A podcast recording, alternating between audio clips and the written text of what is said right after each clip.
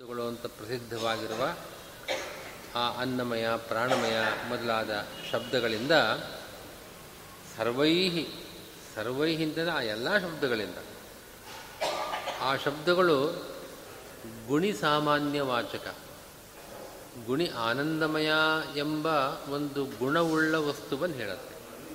ಒಂದು ವಿಶೇಷ ವ್ಯಕ್ತಿಯನ್ನು ಹೇಳುವಂತೆ ಕಾಣಿಸೋದಿಲ್ಲ. ಒಬ್ಬ ಹೆಸರಾದರೆ ಒಬ್ಬ ವಿಶೇಷ ವ್ಯಕ್ತಿ. ಆದರೆ ಆನಂದಮಯ ಅಂತಂದರೆ ಪೂರ್ಣಾನಂದ, ಸಾಮಾನ್ಯವಾಗಿ ಒಂದು ಗುಣವುಳ್ಳ ವಸ್ತುವನ್ನು ಹೇಳ್ತಕ್ಕಂಥದ್ದು. ಗುಣಿ ಸಾಮಾನ್ಯ ವಾಚಕ. ಅಂಥ ಎಲ್ಲ ಶಬ್ದಗಳಿಂದಲೂ ಕೂಡ ನೀವು ಹೇಳುವಂತೆ ಬೇರೆ ಕೋಶ ಅರ್ಥ ಅಲ್ಲ ಅಲ್ಲಿ. ಅಲ್ಲಿ ವಿಷ್ಣುವೇ ಅರ್ಥ. ವಿಷ್ಣುರೇವ ಏಕಃ. ಹಾಗಾದರೆ ಅನ್ನಮಯ ವಿಷ್ಣು ಅಂದರೆ ಅನ್ನವಿಕಾರವೇ? ವಿಷ್ಣು ಅನ್ನವಿಕಾರವೇ? ಪ್ರಾಣವಿಕಾರವೇ ಅನ್ನೋ ಪ್ರಶ್ನೆ ಬರಬಹುದು. ಅದಕ್ಕೆ ಆಚಾರ್ಯರು ಸರ್ವಗುಣತ್ವತಃ ಪ್ರಸಿದ್ಧೈ ಅನ್ಯವಸ್ತುಷು ಉಚ್ಯತೆ ವಿಷ್ಣುರೇವ ಏಕಃ ಸರ್ವೈ ಸರ್ವಗುಣತ್ವತಃ ಅಂತ ಹೇಳಿದ್ದಾರೆ. ಸರ್ವಗುಣತ್ವತಃ ಅನ್ನೋದಕ್ಕೆ ಅಲ್ಲಿ ಸರ್ವ ಶಬ್ದಕ್ಕೆ ಪೂರ್ಣತ್ವ ಅಂತ ಅರ್ಥ. ಸರ್ವಂ ಪೂರ್ಣಮಿಹೋಚ್ಯತೆ ಅಂತ ಆ ಸರ್ವ ಶಬ್ದದ ವ್ಯಾಖ್ಯಾನವನ್ನು ಮಾಡ್ತಕ್ಕಂಥ ವಚನ. ಸರ್ವ ಅಂದರೆ ಪೂರ್ಣ.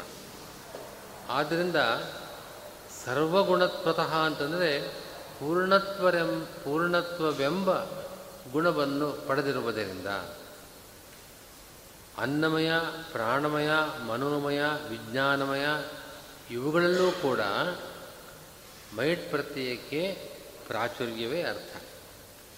ಅನ್ನಮಯ ಅಂತಂದರೆ ಪ್ರಚುರಾನ್ನ, ಪೂರ್ಣಾನ್ನ, ಹಾಗೆ ಪೂರ್ಣ ಪ್ರಾಣ, ಪೂರ್ಣ ವಿಜ್ಞಾನ, ಇದೇ ಅರ್ಥ, ಪೂರ್ಣತ್ವವೇ ಅರ್ಥ ಅಲ್ಲೂ ಮೈಂಡ್ ಪ್ರತ್ಯಯಕ್ಕೆ. ಹೀಗೆ ಅರ್ಥ ಮಾಡೋದಕ್ಕೆ ನಾವು ಬೇರೆ ಆಧಾರಗಳನ್ನು ಹುಡುಕಬೇಕಾಗಿಲ್ಲ. ಆಯಾಯ ಪ್ರಕರಣಗಳಲ್ಲೇ ಆ ರೀತಿ ಅರ್ಥವನ್ನೇ ಹೇಳಬೇಕು ಅಂತ ಸೂಚನೆ ಇದೆ. ಅನ್ನವಯ ಪ್ರಕರಣ ತಗೊಳ್ಳಿ.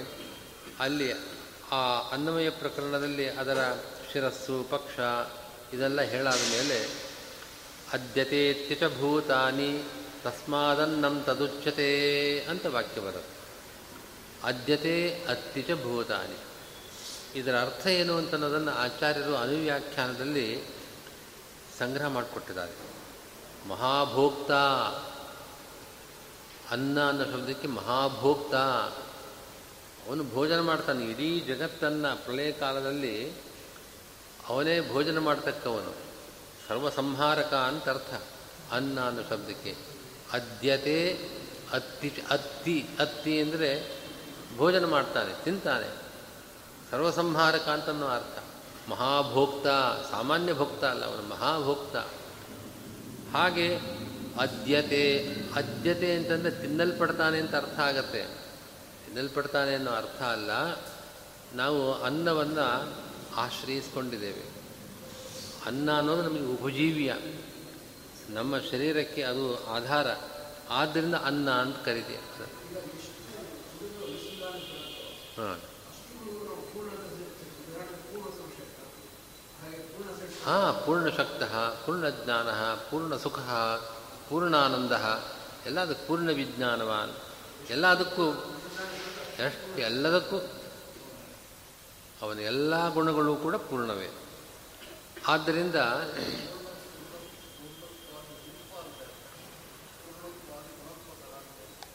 ರೂಪ ಅನ್ನೋ ಶಬ್ದಕ್ಕೆ ಎಂಬ ಅಂತ ಕನ್ನಡದಲ್ಲಿ ಹೇಳ್ತೀವಲ್ಲ ನಾವು.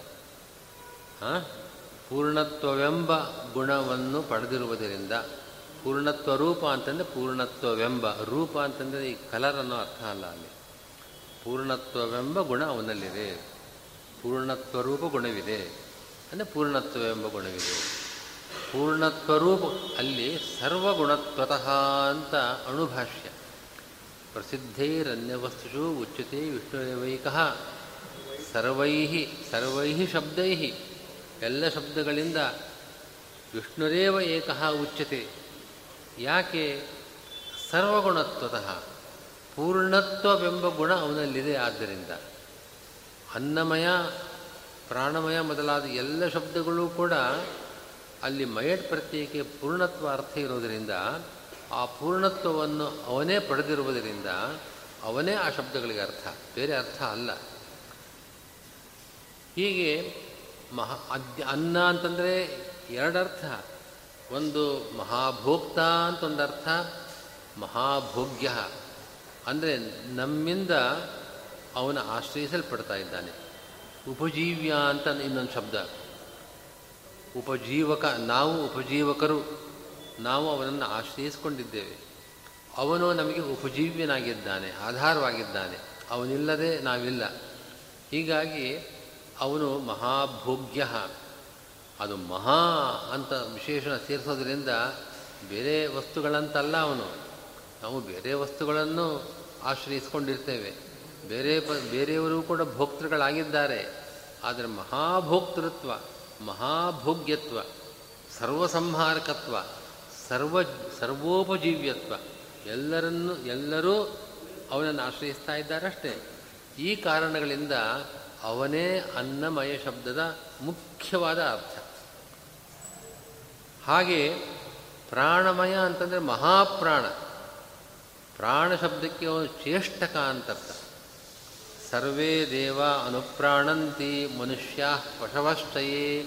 ದೇವತೆಗಳು, ಮನುಷ್ಯರು, ಪಶು, ಪಶುಗಳು ಸರ್ವೇ ಅನುಪ್ರಾಣಂತಿ, ಅವನನ್ನು ಆಶ್ರಯಿಸಿಕೊಂಡು ತಮ್ಮ ಕಾರ್ಯಗಳನ್ನು ಮಾಡ್ತಾ ಇದ್ದಾರೆ. ಸರ್ವಚೇಷ್ಟಕ ಪ್ರಾಣ ಅಂದರೆ ಚೇಷ್ಟಕ ಚೇಷ್ಟೆ ಅಂದರೆ ಕ್ರಿಯೆ. ನಾವು ಮಾಡ್ತಕ್ಕಂಥ ಎಲ್ಲ ಕ್ರಿಯೆಗಳನ್ನು ಅವನೇ ಅವನೇ ಮಾಡಿಸ್ತಕ್ಕವನು. ಹೀಗಾಗಿ ಅವನು ಮಹಾಪ್ರಾಣ, ಮಹಾಚೇಷ್ಟಕ. ಅವನಿಲ್ಲದೆ ಯಾವುದೂ ಅಲಗಾಡಲಾರದು. ಆದ್ದರಿಂದ ಮಹಾಪ್ರಾಣ, ಹಾಗೆ ವಿಜ್ಞಾನಮಯ ಶಬ್ದಕ್ಕೆ ಪೂರ್ಣ ವಿಜ್ಞಾನ, ಅದನ್ನು ಮಹಾವಿಜ್ಞಾನ ಮಹಾವಿಜ್ಞಾನ, ನಾವು ಎಲ್ಲ ಚೇತನರೂ ಕೂಡ ಅವರು ಜ್ಞಾನ ಸ್ವರೂಪರೇ. ಚೇತನ ಅಂದರೆ ಜ್ಞಾನ ಸ್ವರೂಪ. ಚೈತನ್ಯವಿಲ್ಲದೆ ಯಾವ ಜೀವನೂ ಇಲ್ಲ. ಲಕ್ಷ್ಮಿಯಿಂದ ಆರಂಭ ಮಾಡಿ ಋಣಪರ್ಯಂತ ಸಕಲ ಚೇತನರು ಕೂಡ ಜ್ಞಾನ ರೂಪರೇ. ಆದರೆ ಅವನು ಮಹಾಬೋಧ, ಬೋಧ ಅಂದರೆ ಜ್ಞಾನ, ಮಹಾಬೋಧ, ಪೂರ್ಣ ಜ್ಞಾನ. ಮಹಾವಿಜ್ಞಾನವಾನಪಿ. ಈ ರೀತಿಯಾಗಿ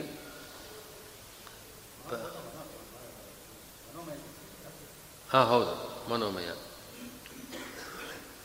ಹೀಗೆ ಎಲ್ಲ ಅನ್ನಮಯಾದಿ ಸಕಲ ಶಬ್ದಗಳು ಕೂಡ ಆ ಪೂರ್ಣತ್ವವೆಂಬ ಗುಣ ಅವನಲ್ಲೇ ಇದ್ದದ್ದರಿಂದ ಅವನನ್ನೇ ಹೇಳತಕ್ಕಂಥ ಶಬ್ದಗಳು ಹೊರತು ಮತ್ತೊಬ್ಬರನ್ನು ಹೇಳೋದಿಲ್ಲ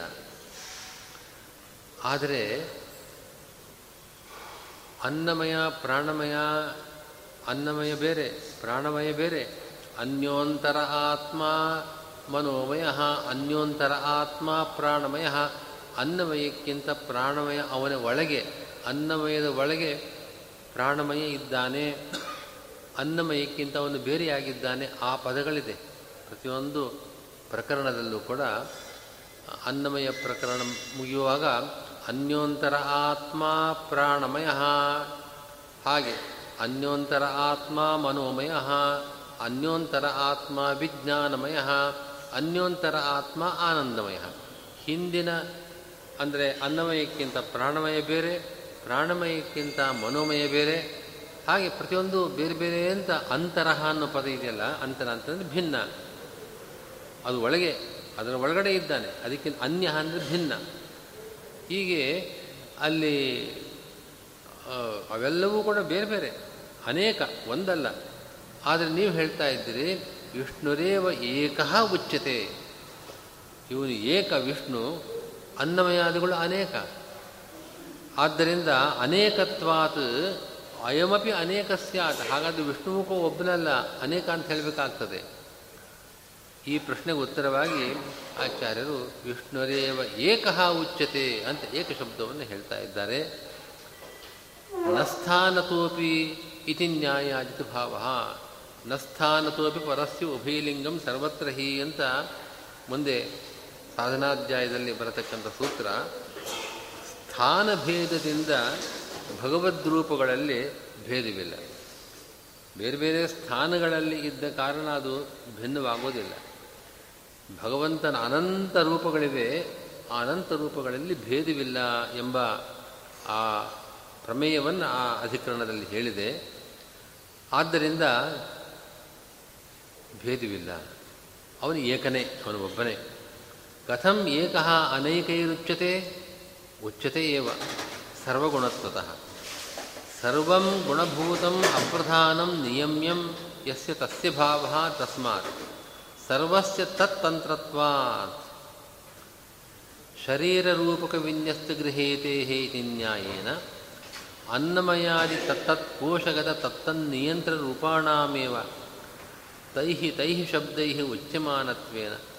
තේෂාම් අනේකත්වේන තත්තද්ගතස්යාපි අනේකෛහ භුක්තිසම්භවාත් හෘදයාකාශස්ය අංගුෂ්ඨමාත්‍රත්වේන තද්ගතරූපස්ය අංගුෂ්ඨමාත්‍රපදේන භුක්තිවත व्यक्तमेतत् अग्रे तद्यपेक्षया इत्यत्र।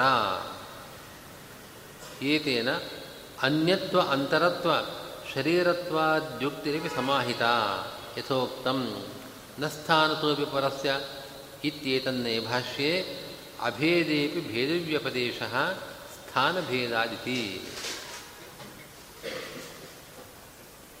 ಒಬ್ಬನೇ ಅನೇಕ ಶಬ್ದಗಳಿಂದ ಹೇಳಲ್ಪಡ್ತಾ ಇದ್ದಾನೆ. ಹೀಗೆ ಸಾಧ್ಯ? ಒಂದೊಂದು ಶಬ್ದವೂ ಕೂಡ ಬೇರೆ ಬೇರೆ ವ್ಯಕ್ತಿಗಳನ್ನು ಹೇಳುವಂತೆ ಕಾಣಿಸ್ತಾ ಇದೆ. ಎಲ್ಲ ಶಬ್ದಗಳಿಂದ ಅನ್ನಮಯ ಮೊದಲಾದ ಎಲ್ಲ ಶಬ್ದಗಳಿಂದ ಒಬ್ಬನೇ ಹೇಳಲ್ಪಡ್ತಾ ಇದ್ದಾನೆ ಅಂತ ಹೇಳಿದ ಹೇಗೆ? ಉಚ್ಯತೆ ಏವ ಪ್ರಸಿದ್ಧೈರನ್ಯವಸ್ತುಷು ಉಚ್ಯತೆ ವಿಷ್ಣುರೇವೈಕ. ವಿಷ್ಣುರೇವ ಉಚ್ಯತೆ ವಿಷ್ಣು ಉಚ್ಯತೆ ಏವ ಆ ಏವವನ್ನು ಎರಡೂ ಕಡೆ ಜೋಡಿಸ್ಕೊಳ್ಬೇಕು. ವಿಷ್ಣುರೇವ ಉಚ್ಯತೆ, ವಿಷ್ಣುವೇ ಹೇಳಲ್ಪಡ್ತಾ ಇದ್ದಾನೆ ಇನ್ನೊಬ್ಬರಲ್ಲ. ವಿಷ್ಣು ಉಚ್ಯತೆ ಏವ. ಪ್ರತಿಯೊಂದು ಶಬ್ದಗಳಿಂದಲೂ ಹೇಳಲ್ಪಟ್ಟೇ ಪಡ್ತಾನೆ. ಯಾವ ಶಬ್ದವಾಚ್ಯತ್ವ ಇಲ್ಲ ಅಂತ ಹೇಳೋಕ್ಕಾಗೋದಿಲ್ಲ. ಪ್ರತಿ ಅನ್ನಮಯಾದಿ ಸಕಲ ಶಬ್ದವಾಚ್ಯತ್ವ ಅವನಲ್ಲಿ ಇದ್ದೇ ಇದೆ. ಹೇಗೆ? ಹೇಗೆ ಅಂತಂದರೆ ಸರ್ವಗುಣತ್ವತಃ ಎನ್ನುವ ಪದವೇ ಅದಕ್ಕೂ ಸಮಾಧಾನ ಕೊಡ್ತಾ ಇದೆ. ಈ ಪ್ರಶ್ನೆಗೂ ಉತ್ತರ ಕೊಡ್ತಾ ಇದೆ. ಹಿಂದೆ ಸರ್ವಗುಣತ್ವತಃ ಎಂಬ ಪದಕ್ಕೆ ವ್ಯಾಖ್ಯಾನ ಮಾಡಿದ್ದು ಸರ್ವ ಅಂದರೆ ಪೂರ್ಣತ್ವ ಅಂತ ಅರ್ಥ. ಪೂರ್ಣತ್ವವೆಂಬ ಗುಣ ಅವನಲ್ಲಿದೆ. ಅನ್ನಮಯಾದಿ ಶಬ್ದಗಳು ಕೂಡ ಪೂರ್ಣತ್ವವನ್ನು ಹೇಳ್ತಾ ಇದೆ. ಆದ್ದರಿಂದ ಅನ್ನಮಯ ಶಬ್ದಗಳಿಂದ ಅವನು ವಾಚ್ಯನಾಗಿದ್ದಾನೆ. ಇದು ಹಿಂದೆ ಹೇಳಿದ ವ್ಯಾಖ್ಯಾನ. ಈಗ ಮಾಡತಕ್ಕಂಥ ವ್ಯಾಖ್ಯಾನ ಸರ್ವಗುಣತ್ವತಃ. ಇಲ್ಲಿ ಸರ್ವ ಅಂತಂದರೆ ಪೂರ್ಣ ಅಂತ ಅರ್ಥ ಇಟ್ಕೊಂಡಿಲ್ಲ. ಸರ್ವ ಅಂದರೆ ಎಲ್ಲವೂ. ನಮಗೆ ಗೊತ್ತಿರೋ ಹಾಗೆ ಸರ್ವ ಅಂತಂದರೆ ಸಮಸ್ತ. ಗುಣ ಅನ್ನೋ ಶಬ್ದಕ್ಕೆ ಅಪ್ರಧಾನ ಅಂತ ಒಂದು ಅರ್ಥ ಇದೆ. ಗುಣಪ್ರಧಾನ ಭಾವ. ಅಂತ ಒಂದಕ್ಕೊಂದು ಕಾಂಟ್ರಾಸ್ಟ್ ಮಾಡೋ ಹಾಗೆ. ಗುಣಪ್ರಧಾನ. ಪ್ರಧಾನವಾದ ಒಂದು ವಸ್ತುವಿಗೆ ಅಪ್ರಧಾನವಾದದ್ದನ್ನು ಗುಣ ಅಂತ ಕರೀತಾರೆ. ಗುಣ ಅಂತ ನಾವು ತಿಳಿದಿರುವ ಗುಣ ಅಲ್ಲ. ಗುಣ ಅಂತಂದರೆ ಅಪ್ರಧಾನ. ಹೀಗಾಗಿ ಸರ್ವಗುಣತ್ವತಃ ಸರ್ವವೂ ಸರ್ವಂ ಸರ್ವವೂ ಸಮಸ್ತವೂ ಕೂಡ ಅವನ ದೃಷ್ಟಿಯಲ್ಲಿ ಅಂದರೆ ಅವನ ಅಪೇಕ್ಷೆಯ ಗುಣಭೂತವಾಗಿದೆ, ಅಪ್ರಧಾನವಾಗಿದೆ. ಗೌಣ ಗೌಣ ಅನ್ನೋ ಶಬ್ದಕ್ಕೆ ಗೌಣ ಅಂತ ಅನ್ನೋ ಪದಕ್ಕೂ ಅದೇ ಅರ್ಥ. ಗೌಣ ಅಂತಂದರೆ ಗುಣಶಬ್ದಕ್ಕೆ ಅನೇಕ ಅರ್ಥಗಳು ಬರುತ್ತೆ. ಗೌಣೀ ವೃತ್ತಿ ಅಂತಂತಾರಲ್ಲ ಗೌಣ ವ್ಯಪದೇಶ ಅಲ್ಲೆಲ್ಲ ಸಾದೃಶ್ಯ ಅನ್ನೋ ಅರ್ಥ. ಸಿಂಹ ಮಾಣವಕಃ ಈ ಬ್ರಹ್ಮಚಾರಿ ಸಿಂಹ ಅಂತಂದರೆ ಅಲ್ಲಿ ಸಿಂಹದ ಗುಣ ಅವನಲ್ಲಿದೆ. ಅಲ್ಲಿ ಆ ಗುಣ ಸಾದೃಶ್ಯವನ್ನು ಇಟ್ಕೊಂಡು ಹೇಳೋದು. ಇಲ್ಲಿ ಗುಣಶಬ್ದಕ್ಕೆ ಅಪ್ರಧಾನ. ಅವನು ಪ್ರಧಾನ, ಇದೆಲ್ಲವೂ ಕೂಡ ಅಪ್ರಧಾನ. ಅಪ್ರಧಾನ ಯಾಕೆ? ಎಲ್ಲವೂ ಕೂಡ ಅವನಿಂದ ನಿಯಮ್ಯವಾಗಿದೆ. ಅವನು ಸರ್ವ ನಿಯಾಮಕನಾಗಿದ್ದಾನೆ. ಸರ್ವವು ಸರ್ವಗುಣತ್ವತಃ, ಸರ್ವಂ ಗುಣಭೂತಂ ಅಂದರೆ ಅಪ್ರಧಾನಂ, ಸರ್ವಂ ಅಪ್ರಧಾನಂ. ಅಂದರೆ ಸರ್ವವು ನಿಯಮ್ಯ, ಅವನಿಂದ ನಿಯಮ್ಯವಾಗಿದೆ. ಈ ಕಾರಣದಿಂದ ಅವನು ಸರ್ವನಿಯಾಮಕನಾದದ್ದರಿಂದ ಸರ್ವಸ್ಯ ತತ್ ತಂತ್ರತ್ವಾತ್. ತಂತ್ರ ಅನ್ನೋ ಶಬ್ದಕ್ಕೆ ಅಧೀನ ಅಂತ ಅರ್ಥ. ಎಲ್ಲವೂ ಕೂಡ ಅವನಿಗೆ ಅಧೀನವಾಗಿದೆ. ಆದ್ದರಿಂದ ಅಂದರೆ ಎಲ್ಲವೂ ಅವನ ಅಧೀನದಲ್ಲಿದ್ದ ಕಾರಣ ಅವನು ಆ ಆ ಎಲ್ಲ ಪದಾರ್ಥಗಳನ್ನು ಹೇಳುವ ಶಬ್ದದಿಂದ ಅವನು ವಾಚ್ಯನಾಗಿದ್ದಾನೆ. ಇದನ್ನು ಇದೇ ಇದೇ ಅಧ್ಯಾಯದ ನಾಲ್ಕನೇ ಪಾದದಲ್ಲಿ ಆನುಮಾನಿಕಮಪ್ಯೇಕೇಶಾಮಿತಿ ಚೇನ್ನ ಶರೀರ ರೂಪಕ ವಿನ್ಯಸ್ತ ಗೃಹೀತೆಯೇ ದರ್ಶಯಿತಿ ಚ ಅಂತ ಒಂದು ಸೂತ್ರ ಬರುತ್ತೆ. ಅಲ್ಲಿ ಶರೀರ ರೂಪಕ ವಿನ್ಯಸ್ತ ಗೃಹೀತೆಯೇ ಎಲ್ಲವೂ ಕೂಡ ಅವನ ಶರೀರವಲ್ಲ, ಶರೀರ ರೂಪಕ ಶರೀರದಂತೆ. ಭಗವಂತನ ಶರೀರ ಚಿನ್ಮಯವಾದ ಶರೀರ, ಚಿದಾನಂದಾತ್ಮಕವಾದ ಶರೀರ. ಈ ಜಡ ಶರೀರ, ಈ ಕುತ್ಸಿತವಾದ ಶರೀರ ಅವನ ಶರೀರ ಅಂತ ಮುಖ್ಯ ದೃಷ್ಟಿಯಿಂದ ಹೇಳುವಂತಿಲ್ಲ.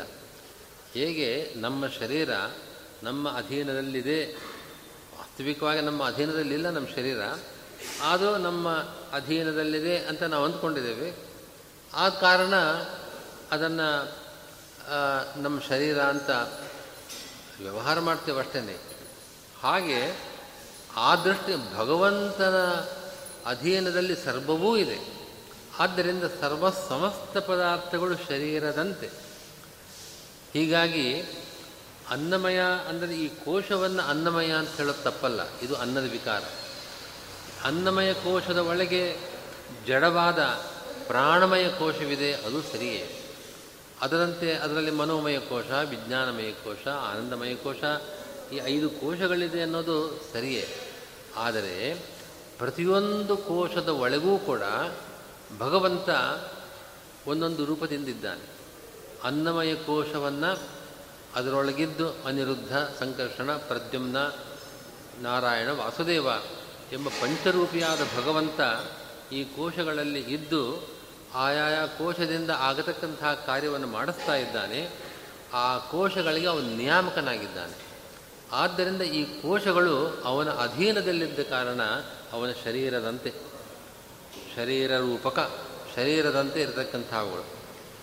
ಶರೀರ, ಶರೀರವನ್ನು ಹೇಳುವ ಶಬ್ದಗಳಿಗೆ ಮುಖ್ಯ ಯಾರ ಅರ್ಥ? ಶರೀರಿ. ಆ ಶರೀರದಲ್ಲಿ ಇರ್ತಾನಲ್ಲ, ಆ ಶರೀರಕ್ಕೆ ನಿಯಾಮಕನಾಗಿ ಅವನೇ ಅರ್ಥ, ಅವನೇ ವಾಚ್ಯ. ನಮಗೆ ಹೆಸರಿಟ್ಟಿರ್ತಾರಲ್ಲ, ನಮಗೆ ಹೆಸರಿಟ್ಟಿರೋದು ಈ ಶರೀರಕ್ಕೆ ಅಲ್ಲ ಮುಖ್ಯವಾಗಿ, ಈ ಶರೀರದಲ್ಲಿರುವ ಜೀವನಿಗಷ್ಟೇ ಈ ಹೆಸರು. ಅವನು ಅಂತ ನಾವು ಕರೆಯೋದು ಶರೀರವನ್ನಲ್ಲ, ಈ ಶರೀರದ ಒಳಗಿರತಕ್ಕಂಥ ಚೇತನವನ್ನು. ಅದರಂತೆ ಎಲ್ಲ ಈ ಪದಾರ್ಥಗಳು ಭಗವಂತನ ಶರೀರದಂತೆ ಅಂತ ಆದಮೇಲೆ ಆ ಶರೀರದಲ್ಲಿದ್ದು ಅದರ ನಿಯಾಮಕನಾಗಿ ಶರೀರಿ ಅಂತ ಅಂದ್ಕೊಳ್ತಕ್ಕಂಥ ಆ ಪರಮಾತ್ಮ ಆ ಶರೀರವಾಚಕ ಅಂತ ನಾವು ತಿಳಿದಿರುವ ಎಲ್ಲ ಶಬ್ದಗಳಿಂದ ಮುಖ್ಯ ವಾಚ್ಯನಾಗಿದ್ದಾನೆ ಆದ್ದರಿಂದ ಅನ್ನಮಯ ಅಂತ ಈ ಜಡಕೋಶವನ್ನು ನಾವು ಕರೆದರೂ ಕೂಡ ಈ ಅನ್ನಮಯ ಶಬ್ದದ ಮುಖ್ಯಾರ್ಥ ಇದರೊಳಗಿರ್ತಕ್ಕಂಥ ಇದಕ್ಕೆ ನಿಯಾಮಕನಾದ ಭಗವಂತನೇ. ಈ ಕಾರಣದಿಂದ ಅನ್ನಮಯಾದಿ ತತ್ತತ್ ಕೋಶಗತ ತತ್ತನ್ನಿಯಂತೃ ರೂಪಾಣಾಮೇವ ತೈಹಿ ತೈಹಿ ಶಬ್ದೈ ಉಚ್ಯಮಾನತ್ವೇನ ಈ ಅನ್ನಮಯಾದಿ ಕೋಶಗಳು ಅನೇಕ. ಅನ್ನಮಯ, ಪ್ರಾಣಮಯ, ಆ ಕೋಶಗಳು ಮಾತ್ರ ಬೇರೆ ಬೇರೆ. ಜಡ ಪದಾರ್ಥಗಳು ಅವು ಬೇರೆ ಬೇರೆಯೇ ಇಂಥ ಅನೇಕ ಜಡಗಳಲ್ಲಿ ಇರತಕ್ಕಂಥ ಆ ಭಗವಂತ ಅನೇಕ ಶಬ್ದಗಳಿಂದ ವಾಚ್ಯನಾಗಿದ್ದಾನೆ ತತ್, ತತ್ತದ್ಗತಸ್ಯಾಪಿ ಅನೇಕ ಇಹಿ ಉಕ್ತಿ ಸಂಭವ. ಆಯಾಯ ಕೋಶದಲ್ಲಿರತಕ್ಕಂಥ ಭಗವಂತ ಆಯಾಯ ಕೋಶವಾಚಕವಾದ ಶಬ್ದಗಳಿಂದ ಮುಖ್ಯವಾಚ್ಯನಾಗಿದ್ದಾನೆ. ಉದಾಹರಣೆಗೆ, ಹೃದಯಾಕಾಶದಲ್ಲಿ, ಹೃದಯಾಕಾಶ ಅಂಗುಷ್ಠ ಮಾತ್ರ ಪರಿಮಿತ. ಜೀವಾಂಗುಷ್ಠ ಜೀವಾಂಗುಷ್ಠ ಎಷ್ಟಿದೆಯೋ ಅಷ್ಟೇ ಆ ಹೃದಯಾಕಾಶದ ಪರಿಮಾಣ. ಅದರೊಳಗಿರತಕ್ಕಂಥ ಭಗವಂತನ ರೂಪ ಅಂಗುಷ್ಠ ಮಾತ್ರ ಅಂತ ಉಪನಿಷತ್ತು ಅವನು ಅಂಗುಷ್ಠ ಪರಿಮಾಣ ಅಂತ ಹೇಳ್ತಾ ಇದೆ ಹೃದಯಾಕಾಶಸ್ಯ ಅಂಗುಷ್ಠ ಮಾತ್ರತ್ವೇನ ತದ್ಗತ ರೂಪಸ್ಯ ಅಂಗುಷ್ಠ ಮಾತ್ರ ಪದೇನ ಉಕ್ತಿಬತ್ ಈ ಅಂಗುಷ್ಠ ಮಾತ್ರ ಪರಿಮಿತವಾದ ಹೃದಯಾಕಾಶದಲ್ಲಿ ಇರತಕ್ಕಂಥ ಭಗವದ್ ರೂಪವನ್ನು ಇಷ್ಟೇ ಅಂಗುಷ್ಠ ಪರಿಮಾಣವುಳ್ಳವನು ಅಂತ ಹೇಳುವಂತೆ ಈ ಎಲ್ಲ ಈ ಜಡ ಕೋಶಗಳಲ್ಲಿ, ಅನ್ನಮಯಾದಿ ಕೋಶಗಳಲ್ಲಿ ಇರತಕ್ಕಂಥ ಆ ಕೋಶಗಳಿಗೆ ನಿಯಾಮಕನಾದ ಆ ಭಗವಂತನನ್ನು ಆಯಾಯ ಶಬ್ದಗಳಿಂದ ಅನ್ನಮಯ, ಪ್ರಾಣಮಯ, ಮನೋಮಯ ಈ ಶಬ್ದಗಳಿಂದ ಹೇಳ್ತೇವೆ. ಇದನ್ನೇ ಹೃದ್ಯಪೇಕ್ಷೆಯ ಅಂತ ಮುಂದೆ ಇದೇ ಅಧ್ಯಾಯದಲ್ಲಿ ಬರತಕ್ಕಂತಹ ಸೂತ್ರ ಅದು. ಹೃದ್ಯಪೇಕ್ಷೆಯಾತು ಮನುಷ್ಯಾಧಿಕಾರತ್ವ ಅಂತ ಸೂತ್ರ ಇದೆ. ಮನುಷ್ಯರು ಉಪಾಸನೆ ಮಾಡಬೇಕಾದ್ರೆ ಅವರು ತಮ್ಮ ಹೃದಯದಲ್ಲಿರತಕ್ಕಂಥ ಆ ಭಗವಂತನನ್ನು ಉಪಾಸನೆ ಮಾಡ್ತಾರೆ. ಆ ಭಗವಂತ ಅಂಗುಷ್ಠ ಮಾತ್ರ ಪರಿಮಿತವಾದ ಹೃದಯಾಕಾಶದಲ್ಲಿ ಇದ್ದ ಕಾರಣ ಉಪನಿಷತ್ತು ಅವನನ್ನು ಅಂಗುಷ್ಠ ಮಾತ್ರ ಅಂತ ಹೇಳ್ತಾ ಇದೆ ಅಂತ ಮುಂದೆ ಹೇಳುವ ಸಂದರ್ಭ ಇದೆ. ಆದ್ದರಿಂದ ಅನ್ನಮಯಾದಿ ಅನೇಕ ಶಬ್ದಗಳಿಂದ ಅವನು ವಾಚ್ಯನಾಗಿದ್ದಾನೆ. ಅನೇಕ ಶಬ್ದಗಳಿಂದ ಅವನೊಬ್ಬನೇ ವಾಚ್ಯ. ಅನ್ಯವಸ್ತುಷು ಪ್ರಸಿ, ಪ್ರಸಿದ್ಧೈ ಅನ್ಯವಸ್ತುಷು ಅನೇಕೈ ಶಬ್ದೈ ಉಚ್ಯತೆ ವಿಷ್ಣುದೇವ ಏಕ. ಏತೇನ ಇದರ ಜೊತೆಗೆ ಅನೇಕ ಶಬ್ದಗಳಿಂದ ಒಬ್ಬನು ಹೀಗೆ ವಾಚ್ಯನಾಗಿದ್ದಾನೆ. ನಾವು ಇಷ್ಟು ಜನಕ್ಕೆ ಬೇರೆ ಬೇರೆ ಹೆಸರಿದೆ, ಬೇರೆ ಬೇರೆ ಶಬ್ದಗಳಿದೆ. ಆ ಬೇರೆ ಬೇರೆ ಶಬ್ದಗಳಿಂದ ಬೇರೆ ಬೇರೆ ವ್ಯಕ್ತಿಗಳು ವಾಚ್ಯರಾಗಿದ್ದಾರೆ. ಒಬ್ಬನೇ ಅಲ್ಲ, ಅದರಂತೆ ಇಲ್ಲೂ ಬೇರೆ ಬೇರೆ ವ್ಯಕ್ತಿ ಆಚನಾಗಿದ್ದಾನೋ ಅನ್ನೋ ಪ್ರಶ್ನೆಗೆ ಉತ್ತರ ಕೊಟ್ಟಂತಾಯಿತು. ಈ ಪ್ರಕರಣಗಳಲ್ಲಿ, ಅನ್ನಮಯ ಪ್ರಕರಣ ಮುಗಿಯುವ ಸಂದರ್ಭದಲ್ಲಿ ಅನ್ಯೋಂತರ ಆತ್ಮ ಪ್ರಾಣಮಯ ಅಂತ, ಅವನು ಅನ್ಯ, ಅನ್ಯಮಯಕ್ಕಿಂತ ಇವನು ಅನ್ಯ ಪ್ರಾಣಮಯ, ಅವನು ಅದರ ಒಳಗಡೆ ಇರತಕ್ಕವನು ಅಂತ ಅನ್ಯತ್ವ, ಅಂತರತ್ವ ಈ ಧರ್ಮಗಳನ್ನು ಹೇಳ್ತಾ ಇದೆ. ಅನ್ಯತ್ವ ಅಂದರೆ ಸ್ಪಷ್ಟವಾಗಿ ಭೇದ. ಅನ್ಯ ಅಂದರೆ ಭಿನ್ನ. ಅನ್ಯತ್ವ ಅಂದರೆ ಭೇದ. ಹಾಗೆ ಅಂತರತ್ವ ಅದರ ಒಳಗಿರತಕ್ಕವನು ಅಂತ ಹೇಳ್ತಾ ಇದೆ. ಇದು ಒಬ್ಬನೇ ಆಗಿದ್ದರೆ ಅನ್ನ, ಒಬ್ಬನೇ ವ್ಯಕ್ತಿಯಾಗಿದ್ದರೆ ಅವನು ಅನ್ನಮಯಕ್ಕಿಂತ ಪ್ರಾಣಮಯ ಬೇರೆ, ಅನ್ನಮಯದ ಒಳಗಡೆ ಪ್ರಾಣಮಯ ಇದ್ದಾನೆ. ಹೇಗೆ ಹೇಳೋದು? ಈ ಪ್ರಶ್ನೆಗೂ ಕೂಡ ಇಲ್ಲಿ ಉತ್ತರ ಕೊಟ್ಟಂತಾಗಿದೆ. ನಸ್ಥಾಂತೋಪಿ ಪರಸ್ಯು ಉಭಯಲಿಂಗಂ ಸರ್ವತ್ರ ಹೇ ಅಂತ ಹಿಂದೆ ಹೇಳಿದ ಸೂತ್ರವನ್ನು ನಾವಿಲ್ಲಿ ಪುನಃ ಅನುಸಂಧಾನ ಮಾಡಬೇಕು. ಆ ಸೂತ್ರದಲ್ಲಿ ಸ್ಥಾನ ಭೇದದಿಂದ ಬೇರೆ ಬೇರೆ ಸ್ಥಾನದಲ್ಲಿದ್ದಾನೆ. ಆ ಭಗವದ್ ರೂಪಗಳು ಭಿನ್ನ ಭಿನ್ನ ಸ್ಥಾನದಲ್ಲಿವೆ. ಅನಂತ ಜೀವರಲ್ಲಿ ಅನಂತ ಭಗವದ್ ರೂಪಗಳಿದೆ. ಅನಂತ ಜಡವಸ್ತುಗಳಲ್ಲಿ ಅನಂತ ಭಗವದ್ ರೂಪಗಳಿವೆ. ಹಾಗೆ ಬೇರೆ ಬೇರೆ ಸ್ಥಾನದಲ್ಲಿ ಇದೆ ಎಂಬ ಕಾರಣದಿಂದ ಆ ರೂಪಗಳಿಗೆ ಭೇದವಿಲ್ಲ ಅನ್ನೋ ಪ್ರಮೇಯವನ್ನು ಆ ಅಧಿಕರಣದಲ್ಲಿ ಹೇಳಿದೆ. ಆದ್ದರಿಂದ ಅನ್ನಮಯ ಕೋಶದಲ್ಲಿರುವ ಅನ್ನಮಯ ಅನ್ನೋ ಕೋಶ ಬೇರೆ ಪ್ರಾಣಮಯ ಅನ್ನೋ ಕೋಶ ಬೇರೆ, ಸ್ಥಾನ ಬೇರೆ. ಆದರೆ ಅನ್ನಮಯ ಕೋಶದಲ್ಲಿರುವ ಭಗವದ್ರೂಪ ಪ್ರಾಣಮಯ ಕೋಶದಲ್ಲಿರತಕ್ಕಂತಹ ಭಗವದ್ರೂಪ ಭಿನ್ನವಲ್ಲ. ಅನ್ನಮಯ ಕೋಶದ ಒಳಗಡೆ ಪ್ರಾಣಮಯ ಕೋಶ ಇರೋದರಿಂದ ಅಂತರ ಅಂತ ಹೇಳಿದ್ದಷ್ಟೇ ಆ ಭಗವಂತ ಅನ್ನಮಯ ಕೋಶ ಎಷ್ಟಿದೆಯೋ ಅದೇ ಪರಿಮಾಣದ ಭಗವದ್ ರೂಪ ಇದೆ. ಪ್ರಾಣಮಯ ಕೋಶದಲ್ಲಿ ಅದಕ್ಕಿಂತಲೂ ಚಿಕ್ಕದಾದ ಭಗವದ್ ರೂಪ ಇದೆ. ಆದರೆ ಭೇದವಿಲ್ಲ. ಅವುಗಳಿಗೆ ಭೇದವಿಲ್ಲ. ಹಾಂ ಇಲ್ಲ. ಅದು ಬೇರೆ, ಅದು ವಿಷಯ ವಾಕ್ಯ ಬೇರೆಯಲ್ಲಿ. ಅಲ್ಲಿ ಬೇರೆ ವಿಷಯ ವಾಕ್ಯ. ಇಲ್ಲಿ ಈ ತೈತ್ರೋಪನಿಷತ್ತಿನ ಈ ಭಾಗ ಬ್ರಹ್ಮವಲ್ಲಿಯಲ್ಲಿ ಬರುತ್ತಲ್ಲ ಆ ಭಾಗವನ್ನು ತಗೊಂಡು ವಿಚಾರ ಮಾಡ್ತಾ ಇರೋದು. ಇಲ್ಲಿ ಅಂತರಹ ಅಂತಂದರೆ ಒಳಗಡೆ ಇರತಕ್ಕವನು ಅಂತ ಇಷ್ಟೇ ಅರ್ಥ.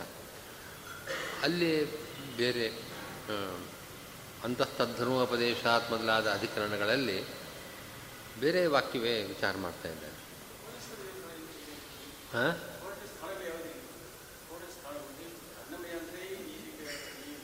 ಹೌದು ಹೌದು, ಹಾಂ. ಪ್ರಾಣಮಯ ಅಂತಂದರೆ ಪ್ರಾಣ ಅಂತಂದರೆ ನಾವು ಪ್ರಸಿದ್ಧವಾದ ಅರ್ಥವನ್ನೇ ತಗೊಳ್ಳಿ. ವಾಯು. ಹಾಂ ಈ ಶರೀರ ಅಂತ ಸಂಚಾರಿಯಾದ ವಾಯು ಇದೆಯಲ್ಲ, ಅದು ಶರೀರದಲ್ಲಿ ಈ ಇದೆ. ನಮಗೆ ಕಾಣಿಸ್ತಕ್ಕಂತಹ ರೂಪ ಇದೆಯಲ್ಲ, ಇದರ ಒಳಗಡೆಗೆ ಆ ವಾಯುಕೋಶ ಪ್ರಾಣಕೋಶ ಇದೆ. ಮನಸ್ಸು ಅನ್ನೋ ಪದಾರ್ಥ ಗೊತ್ತಿದೆ. ಅದೇ ಮನೋಮಯ ಮನೋಮಯ ಕೋಶ. ಹೌದು ಹೌದು.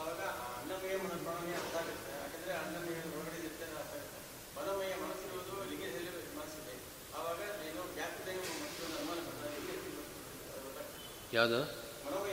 ಹಾಂ. ಹಾಂ. ಮನಸ್ಸು ಲಿಂಗದೇಹದಲ್ಲಿ ಇಲ್ಲ ಅದು ಇದೆ. ಈ ಸ್ಥೂಲ ಸ್ಥೂಲ ದೇಹದಲ್ಲೇ ಇದೆ. ಮನಸ್ಸು ಅದಕ್ಕೆ ಒಂದಕ್ಕಿಂತ ಒಂದು ಅದರ ಪರಿಮಾಣ ಚಿಕ್ಕದು. ಮನಸ್ಸು ಅಣು. ಆ ಮನಸ್ಸು ಅದು ಸಂಚಾರಿ ಅದು. ಅದು ಒಂದೇ ಕಡೆ ಒಂದು ಸ್ಥಳದಲ್ಲಿ ಇರುತ್ತೆ ಅಂತ ಹೇಳೋದಿಲ್ಲ. ಇವಾಗ ನಾವಿಲ್ಲಿ ಮುಟ್ತೇವೆ, ಸ್ಪರ್ಶ ಜ್ಞಾನ ಬರುತ್ತೆ. ಈ ಸ್ಪರ್ಶೇಂದ್ರಿಯಕ್ಕೂ ಮನಸ್ಸಿಗೂ ಸಂಬಂಧ ಬೇಕು. ನಾವು ಕಣ್ಣಿಂದ ನೋಡ್ತೇವೆ. ಕಣ್ಣಿಂದ ನೋಡಬೇಕಾದ್ರೆ ನಿಮ್ಮ ಕಣ್ಣು, ನಿಮ್ಮ ಮನಸ್ಸು ಎಲ್ಲೋ ಇದ್ದಾಗ ಕಣ್ಣು ನೋಡ್ತಾ ಇದ್ರೂ ಕೂಡ ಕಣ್ಣಿಂದ ಜ್ಞಾನ ಬರೋದಿಲ್ಲ. ಇವಾಗ ನೀವು ಎಲ್ಲೋ ನೋ, ಎಲ್ಲೋ ಯೋಚನೆ ಮಾಡ್ತಾ ಇದ್ದೆ, ನಿಮ್ಮನ್ನು ನೋಡಲಿಲ್ಲ ಅಂತಂತೀವಿ. ಅಲ್ವೇ? ಮನಸ್ಸು ಹಾಗೆ ಇಡೀ ವ್ಯಾಪಿಯಾಗಿರೋದಿಲ್ಲ ಶರೀರದಲ್ಲಿ. ಅಲ್ಲಲ್ಲಿ ಅದು ಅದು ಸಂಚಾರಿ. ಆದ್ದರಿಂದ ಅದು ಅಣುವೆ, ಮನಸ್ಸು ಅಣುವೆ. ಹಾಂ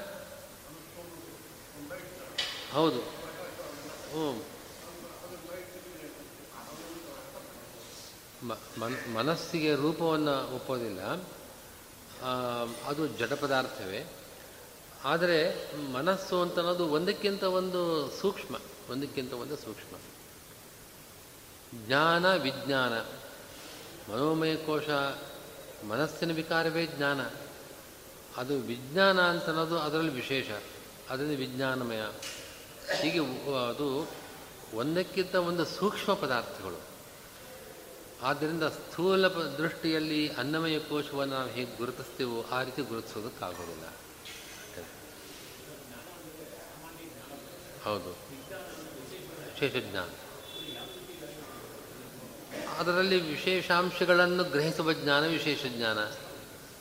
ಒಂದು ಪದಾರ್ಥವನ್ನು ನೀವು ಸಾಮಾನ್ಯವಾಗಿ ತಿಳ್ಕೊಳ್ಳೋದಕ್ಕೂ, ಅದರಲ್ಲಿ ವಿಶೇಷಾಂಶಗಳಲ್ಲಿ ಏನೇನು ವಿಶೇಷಗಳಿದೆ ಅಂತ ತಿಳ್ಕೊಳ್ಳೋದಕ್ಕಂಥ ಜ್ಞಾನಕ್ಕೂ ವ್ಯತ್ಯಾಸ ಇದೆ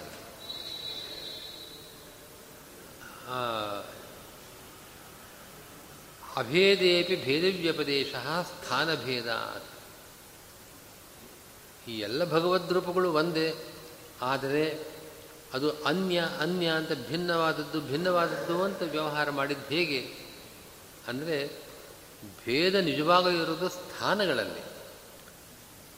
ಆ ಸ್ಥಾನಗಳಲ್ಲಿ ಭೇದ ಬಿದ್ದದ್ದರಿಂದ ಆ ಸ್ಥಾನದಲ್ಲಿರುವ ಭಗವದ್ ರೂಪಗಳಲ್ಲಿ ಭಿನ್ನ ಅಂತ ವ್ಯವಹಾರ ಹೊರತಾಗಿ ವಾಸ್ತವಿಕವಾಗಿ ಭೇದವಿಲ್ಲ. ಭೇದ ಪ್ರತಿನಿಧಿಯಾದ ವಿಶೇಷವಿದೆ ಅಷ್ಟೆ. ವಿಶೇಷ ಅನ್ನೋದು ಆ ಭಗವಂತನ ಶಕ್ತಿರೂಪ ಅದು. ಆ ಭೇದ, ಅಭೇದವಿದ್ದ ಕಡೆಯಲ್ಲಿ ಭೇದ ಕಾರ್ಯವನ್ನು ಇದು ಭಿನ್ನ ಅಂತ ವ್ಯವಹಾರ ಮಾಡೋದಕ್ಕೆ ಅದು ಕಾರಣವಾಗಿದೆ. ಹಾಗಾದರೆ ಅನ್ನಮಯ ಅನ್ನೋ ಶಬ್ದಕ್ಕೆ ಅನ್ನಮಯ ಕೋಶದಲ್ಲಿದ್ದ ಕಾರಣ ಅವನು ಅನ್ನಮಯ. ನಿಜವಾಗಲೂ ಅನ್ನಮಯ ಅಂತ ಅರ್ಥ ಅಲ್ಲ. ಒಂದು ಸ್ಥಳದಲ್ಲಿ ಅವನು ಇದ್ದ ಕಾರಣ ಅವನನ್ನು ಆ ಶಬ್ದದಿಂದ ಹೇಳ್ತೇವೆ. ಹಾಗಾದ್ರೆ ಈ ಶಬ್ದಕ್ಕೆ ಮುಖ್ಯಾರ್ಥ ಆಗಲಿಲ್ಲ. ಮುಖ್ಯಾರ್ಥ ಆ ಕೋಶವೇ ಅನ್ನಮಯ ಶಬ್ದಕ್ಕೆ ಮುಖ್ಯಾರ್ಥ, ಆ ಕೋಶ ಪ್ರಾಣಮಯ ಶಬ್ದಕ್ಕೆ ಆ ಕೋಶವೇ ಮುಖ್ಯಾರ್ಥ. ಆ ಸ್ಥಾನದಲ್ಲಿ ಇದ್ದದ್ದರಿಂದ ಅವನನ್ನು ಅನ್ನಮಯ ಅಂತ ಕರಿತೇವೆ ಅಂತಂದರೆ, ಆ ಶಬ್ದಕ್ಕೆ ಅವನು ಮುಖ್ಯವಾದ ಅರ್ಥ ಅಂತ ಆಗಲಿಲ್ಲ. ತರ್ಹಿ ಉಪಚಾರ ಏವ? ಈ ಶಬ್ದಗಳೆಲ್ಲ ಔಪಚಾರಿಕವಾಗಿ, ಅಂದರೆ ಮುಖ್ಯ ದೃಷ್ಟಿಯಿಂದ ಹೇಳ್ತಾ ಇಲ್ಲ ಪರಮಾತ್ಮನನ್ನು. ಔಪಚಾರಿಕವಾಗಿ ಹೇಳ್ತಾ ಇದೆ, ಅಮುಖ್ಯ ದೃಷ್ಟಿಯಿಂದ ಹೇಳ್ತಾ ಇದೆ ಅಂತ ಹೇಳಬೇಕಾಗತ್ತೆ ಎಂಬ ಶಂಕೆಗೂ ಕೂಡ ಸರ್ವಗುಣತ್ವತಃ ಎಂಬ ಪದವೇ ಉತ್ತರ ಕೊಡ್ತಾ ಇದೆ. ಸರ್ವಗುಣತ್ವತಃ. ಸರ್ವಸಂಖ್ಯಾರೂಪಗುಣತ್ವಾತ್ ಗುಣವತ್ವಾತ್ ಗುಹನಯಾನುವ್ಯಾಖ್ಯಾನೆ ದ್ವಿತ್ವಂಚ ಏಕಸ್ಯ ಯುಜ್ಯತೆ ಇತ್ಯುಕ್ತೆ ಭೇದಾಭಾವೇಪಿ ತತ್ಪ್ರತಿನಿಧಿನ ವಿಶೇಷೇಣ ತದ್ರೂಪೇಶು ಏಕತ್ವ ಸಂಖ್ಯೋಪಪತ್ತಿ ಇತಿ. ಏಕನನ್ನ ಅನೇಕ ಅಂತ ಹೇಳಿದ್ದು ಔಪಚಾರಿಕವಾಗಿ. ಶಂಕೆ ಬಂದಿದ್ದು ಹೀಗೆ. ಅವನು ಆಯಾ ಸ್ಥಾನದಲ್ಲಿ ಆ ಸ್ಥಾನಗಳು ಅನೇಕ. ಆದ್ದರಿಂದ ಅವನನ್ನು ಅನೇಕ ಅಂತ ಹೇಳೋದು ಹೊರತಾಗಿ ಅವನು ಅನೇಕನಲ್ಲ. ಅವನು ಒಬ್ಬನೇ, ಅವನ ಅನೇಕನಲ್ಲ. ಹೀಗಾಗಿ ಅನೇಕತ್ವ ಅವನು ಅನೇಕ ಅಂತ ಹೇಳಿದ್ರೆ ಅದು ಮುಖ್ಯ ದೃಷ್ಟಿಯಿಂದ ತಗೊಳ್ಬಾರದು ಅಂತ ಶಂಕೆ ಬಂದಿತ್ತು. ಅದಕ್ಕೆ ಸರ್ವಗುಣತ್ವತಃ ಅಂತ ಉತ್ತರ. ಸರ್ವಗುಣತ್ವತಃ ಅಂತಂದರೆ ಸರ್ವಸಂಖ್ಯೆ ಎಂಬ ಗುಣ. ಒಂದೇ ಪದಕ್ಕೆ ಬೇರೆ ಬೇರೆ ಅರ್ಥ ಮಾಡ್ತಾ ಇದ್ದಾರೆ. ಮೊದಲು ಸರ್ವ ಅನ್ನೋ ಶಬ್ದಕ್ಕೆ ಪೂರ್ಣ ಅಂತ ಅರ್ಥ. ಪೂರ್ಣತ್ವ ಎಂಬ ಗುಣವಿದ್ದದ್ದರಿಂದ ಸರ್ವವೂ ಅವನಿಗೆ ಗುಣವಾದದ್ದರಿಂದ, ಅಪ್ರಧಾನವಾದದ್ದರಿಂದ ಅವನ ಅಧೀನದಲ್ಲಿದ್ದರಿಂದ ಅಂತ ಹಿಂದಿನ ವ್ಯಾಖ್ಯಾನ. ಈಗ ಅದೇ ಪದಕ್ಕೆ ಮತ್ತೊಂದು ವ್ಯಾಖ್ಯಾನ ಮಾಡ್ತಾ ಇದ್ದಾರೆ. ಸರ್ವ ಅಂದರೆ ಸರ್ವ ಸಂಖ್ಯೆಗಳು. ಒಂದು, ಎರಡು, ಮೂರು ಅಂತ ನೀವು ಎಷ್ಟು ಸಂಖ್ಯೆಗಳಿದೆಯೋ ಎಲ್ಲ ಸಂಖ್ಯೆಗಳೂ ಕೂಡ ಅವನಲ್ಲಿದೆ. ಸರ್ವ ಸಂಖ್ಯೆಗಳೆಂಬ ಗುಣ. ಗುಣ ಅಂದರೆ ಪ್ರಾಪರ್ಟಿ, ಧರ್ಮ. ಎಲ್ಲ ಧರ್ಮಗಳು ಅವನಲ್ಲಿದೆ. ಎಲ್ಲ ಸಂಖ್ಯೆಗಳು ಕೂಡ ಧರ್ಮ. ನನ್ನಲ್ಲಿ ಏಕತ್ವ, ಒಂದು ಅನ್ನೋ ಸಂಖ್ಯೆ ಇದೆ. ನಾನು ಮತ್ತು ಇನ್ನೊಬ್ಬರು ಇದ್ದಾಗ ದ್ವಿತ್ವ, ಎರಡು ಅಂತ ಅನ್ನೋ ಸಂಖ್ಯೆ ಬರುತ್ತೆ. ಹೀಗೆ ನಮ್ಮಲ್ಲೇ ಅನೇಕ ಸಂಖ್ಯೆಗಳು ಬರುತ್ತೆ. ಆದರೆ ಭಗವಂತನಲ್ಲಿ ಅನಂತ ಸಂಖ್ಯೆಗಳು ಇವೆ. ಸರ್ವ ಸಂಖ್ಯೆಗಳು ಭಗವಂತನಲ್ಲಿವೆ. ಆದ್ದರಿಂದ ಸರ್ವಗುಣತ್ವತಃ ಎಂದರೆ ಸರ್ವ ಸಂಖ್ಯೆಗಳೆಂಬ ಗುಣಗಳು ಅವನಲ್ಲಿದೆ. ಆದ್ದರಿಂದ ಅವನು ಅನೇಕ ಅನ್ನೋ ಮಾತಿಗೆ ಏನು ಉಪಚಾರ ಉಪಚಾರವನ್ನು ಹೇಳಬೇಕಾದದ್ದಿಲ್ಲ. ಅದು ಅಮುಖ್ಯ. ದೃಷ್ಟಿಯಿಂದ ಆ ವ್ಯವಹಾರ ಅಂತ ಹೇಳಬೇಕಾದದ್ದಿಲ್ಲ. ಅಲ್ಲ, ಅವನು ನಿಜವಾಗಲೂ ಕೂಡ ಒಬ್ಬನೇ ಅಲ್ವೇ? ಅವನಿರೋನು ಒಬ್ಬನೇ, ಅಖಂಡ. ದ್ವಿತ್ವಂಚ ಏಕಸ್ಯ ಯುಜ್ಯತೆ, ಇದು ಗುಹಾಧಿಕರಣದಲ್ಲಿ. ಓಂ ಗುಹಾಂ ಪ್ರವಿಷ್ಟವು ಆತ್ಮಾನೋಹಿ ತದ್ದರ್ಶನಾತ್ ಓಂ ಅಂತ ಮುಂದಿನ, ಇದೇ ಅಧ್ಯಾಯದಲ್ಲಿ, ಇದೇ ಮುಂದಿನ ಪಾದದಲ್ಲಿ ಬರತಕ್ಕಂಥ ಸೂತ್ರ. ಅಲ್ಲಿ ಆತ್ಮ ಅಂತರಾತ್ಮ ಎಂಬ ಎರಡು ರೂಪಗಳನ್ನು ಎರಡು ರೂಪಗಳನ್ನು ಹೇಳ್ತಾರೆ, ಭಗವದ್ ರೂಪಗಳು. ಎರಡೂ ಭಗವದ್ ರೂಪಗಳೇ. ಆದರೆ ದ್ವಿತ್ವಂಚ ಏಕಸ್ಯ ಯುಜ್ಯತೆ, ಒಬ್ಬನಿಗೆ ದ್ವಿತ್ವ ಅನ್ನೋ ಸಂಖ್ಯೆ ಇದೆ. ಹೇಗಿದೆ ಅಂತಂದರೆ ವಿಶೇಷ ಬಲ ದ್ವಿಜ್ಯತೆ ಅವನು ಒಬ್ಬನೇ ಆದರೂ ಕೂಡ ಎರಡು ಅಂತ ಹೇಗೆ ಹೇಳ್ತೀವಿ ಅಂತಂದರೆ ವಿಶೇಷ ಬಲ ಭೇದವಿಲ್ಲದೇ ಇದ್ದರೂ ಭೇದದ ಸ್ಥಾನದಲ್ಲಿ ವಿಶೇಷ ಎಂಬ ಒಂದು ಸಾಮರ್ಥ್ಯ ಇದೆಯಷ್ಟೇ. ಅದರ ಬಲದಿಂದ ಆ ರೀತಿ ವ್ಯವಹಾರ ಮಾಡ್ತೇವೆ ಅಂತ ಅಲ್ಲಿ ಹೇಳಿದೆ. ನನು ಭವೇದೇತತ್ಸರ್ವಂ ವಿಷ್ಣೋ ಅನ್ನಮಯಾದಿ ಶಬ್ದವಾಚ್ಯತ್ವೇ ತದೇವ ನಿರ್ಬೀಜಂ ಇತಿ ಚೇ ನ ನಿರ್ಬೀಜಂ. ಸರ್ವಗುಣತ್ವತಃ. ಮುಕ್ತಿಹೇತು ವೇದನತ್ವ, ಮುಕ್ತ ಪ್ರಾಪ್ಯತ್ವ, ಜ್ಯೇಷ್ಠತ್ವ, ದೇವೋಪಾಸ್ಯತ್ವ, ಜಗಚ್ಚ ಜಗಚ್ಚೇಷ್ಟಕತ್ವಾದಿ ತತ್ತತ್ ಪ್ರಕರಣಸ್ಥ ಸರ್ವಗುಣತ್ವಾತ್ ಸರ್ವೈ ಉಚ್ಯತೆ ಇತಿ. ಉಪಲಕ್ಷಣಂಚೈತದ್ ಬ್ರಹ್ಮಾತ್ಮಶಬ್ದಾಭ್ಯಾಂಚ ಇತ್ಯಪಿ ಧ್ಯೇಯ. ಇಷ್ಟೆಲ್ಲ ನೀವು ವಿವರಣೆಗಳನ್ನು ಕೊಡ್ತಾ ಇದ್ದೀರಿ. ಆದರೆ ಅನ್ನಮಯ ಮೊದಲಾದ ಶಬ್ದಗಳಿಂದ ಅವನು ವಾಚ್ಯನಾಗಿದ್ದಾನೆ ಅಂತ ಹೇಳೋದಕ್ಕೆ ಕಾರಣ ಇಲ್ಲ. ಯಾಕೆಂದರೆ ಒಂದು ಶಬ್ದ ಅವನನ್ನು ಹೇಳತ್ತೆ ಅನ್ನೋದಕ್ಕೆ ಆಧಾರ ಬೇಕು. ಸುಮ್ಮ ಸುಮ್ಮನೆ ಹೇಳಿದ್ರೆ ಆಗೋದಿಲ್ಲ. ಅನ್ನಮಯಾದಿ ಈ ಪ್ರಕರಣಗಳಲ್ಲಿ ಬರತಕ್ಕಂಥ ಅನ್ನಮಯಾದಿ ಶಬ್ದಗಳು ಅವನನ್ನೇ ಹೇಳ್ತಾ ಇದೆ ಅನ್ನೋದಕ್ಕೆ ಆಧಾರ ಬೇಕಲ್ಲ? ನೀವೇನೋ ವ್ಯಾಖ್ಯಾನ ಮಾಡ್ಬೋದು. ಪೂರ್ಣಾನಂದ ಪೂರ್ಣ ಜ್ಞಾನ, ಇದೆಲ್ಲ ವ್ಯಾಖ್ಯಾನ ಮಾಡ್ಬೋದು. ಆದರೆ ಅದಕ್ಕೊಂದು ಆಧಾರ ಇದ್ದು ಅವನು ವಾಚ್ಯನಾಗಿದ್ದಾನೆ. ಅನ್ನಮಯ ಅಂತಂದಲ್ಲಿ ಭಗವಂತನೇ ಅನ್ನೋ ಅರ್ಥಕ್ಕೇನಾದ್ರು ಆಧಾರ ಇದ್ದರೆ ನೀವು ಆಮೇಲೆ ನಿಮ್ಮ ವ್ಯಾಖ್ಯಾನದಂತೆ ಕೊಡಿಸಿ ಅದನ್ನೆಲ್ಲ. ಆದರೆ ಅದಕ್ಕೆ ಆಧಾರವಿಲ್ಲ. ಈ ಪ್ರಕರಣದಲ್ಲಿ ಬರತಕ್ಕಂಥ ಅನ್ನಮಯಾದಿ ಶಬ್ದಗಳಿಂದ ಭಗವಂತನೇ ಹೇಳ್ಪಡ್ತಾ ಇದ್ದಾನೆ ಅನ್ನೋದಕ್ಕೆ ಏನು ಆಧಾರವಿದೆ? ಆಧಾರವಿಲ್ಲದೆ ಮಾತಾಡ್ತಾ ಇದ್ದೀರಿ ಎಂಬ ಶಂಕೆ ಬಂದರೆ ಅದಕ್ಕೂ ಕೂಡ ಆಚಾರ್ಯರು ಸರ್ವಗುಣತ್ವತಃ ಎಂಬ ಪದದಿಂದಲೇ ಉತ್ತರ ಕೊಟ್ಟಿದ್ದಾರೆ. ಏನು ಅರ್ಥ ಹೇಳ್ತಾ ಇದ್ದಾರೆ ಅಂತಂದರೆ ಸರ್ವಗುಣ, ಎಲ್ಲ ಗುಣಗಳು ಈ ಪ್ರಕರಣಗಳಲ್ಲಿ ಅನೇಕ ಗುಣಗಳನ್ನು ಹೇಳಿದ್ದಾರೆ. ಅನೇಕ ಗುಣಗಳನ್ನು, ಯಾವ ಗುಣಗಳನ್ನು ಇಲ್ಲಿ ಹೇಳ್ತಾ ಇದೆ ಈ ಪ್ರಕರಣಗಳು, ಆ ಎಲ್ಲ ಗುಣಗಳು ಕೂಡ ಅವನಲ್ಲೇ ಇರತಕ್ಕದ್ದು. ನೀವು ಆ ಪ್ರಕರಣದ ಭಾಗವನ್ನು ಓದಿದರೆ, ಒಂದೊಂದು ಪ್ರಕರಣದಲ್ಲೂ ಕೂಡ ಭಗವಂತನಲ್ಲಿ ಮಾತ್ರ ಇರತಕ್ಕಂಥ ಗುಣಗಳನ್ನು ಹೇಳೋದನ್ನು ನಾವು ನೋಡ್ತಾ ಇದ್ದೇವೆ. ಯಾವ ಗುಣಗಳದು? ಅಂದರೆ ಮುಕ್ತಿ ಹೇತು ವೇದನತ್ವ. ಮುಕ್ತಿಗೆ ಮೋಕ್ಷಕ್ಕೆ ಕಾರಣವಾದ ಜ್ಞಾನ, ವೇದನ ಅಂದರೆ ಜ್ಞಾನ. ಆ ಜ್ಞಾನಕ್ಕೆ ಅವನ ವಿಷಯ. ಅವನ ಜ್ಞಾನದಿಂದ ಮೋಕ್ಷವಾಗತ್ತೆ. ಹಾಗೆ ಮುಕ್ತ ಪ್ರಾಪ್ಯತ್ವ. ಅವನು ಮುಕ್ತರಿಂದ ಪ್ರಾಪ್ಯನಾಗಿದ್ದಾನೆ. ಬ್ರಹ್ಮವಿದಾಪ್ನೋತಿ ಪರಂ, ಬ್ರಹ್ಮವಿತ್ ಪರಂ ಬ್ರಹ್ಮ ಆಪ್ನೋತಿ.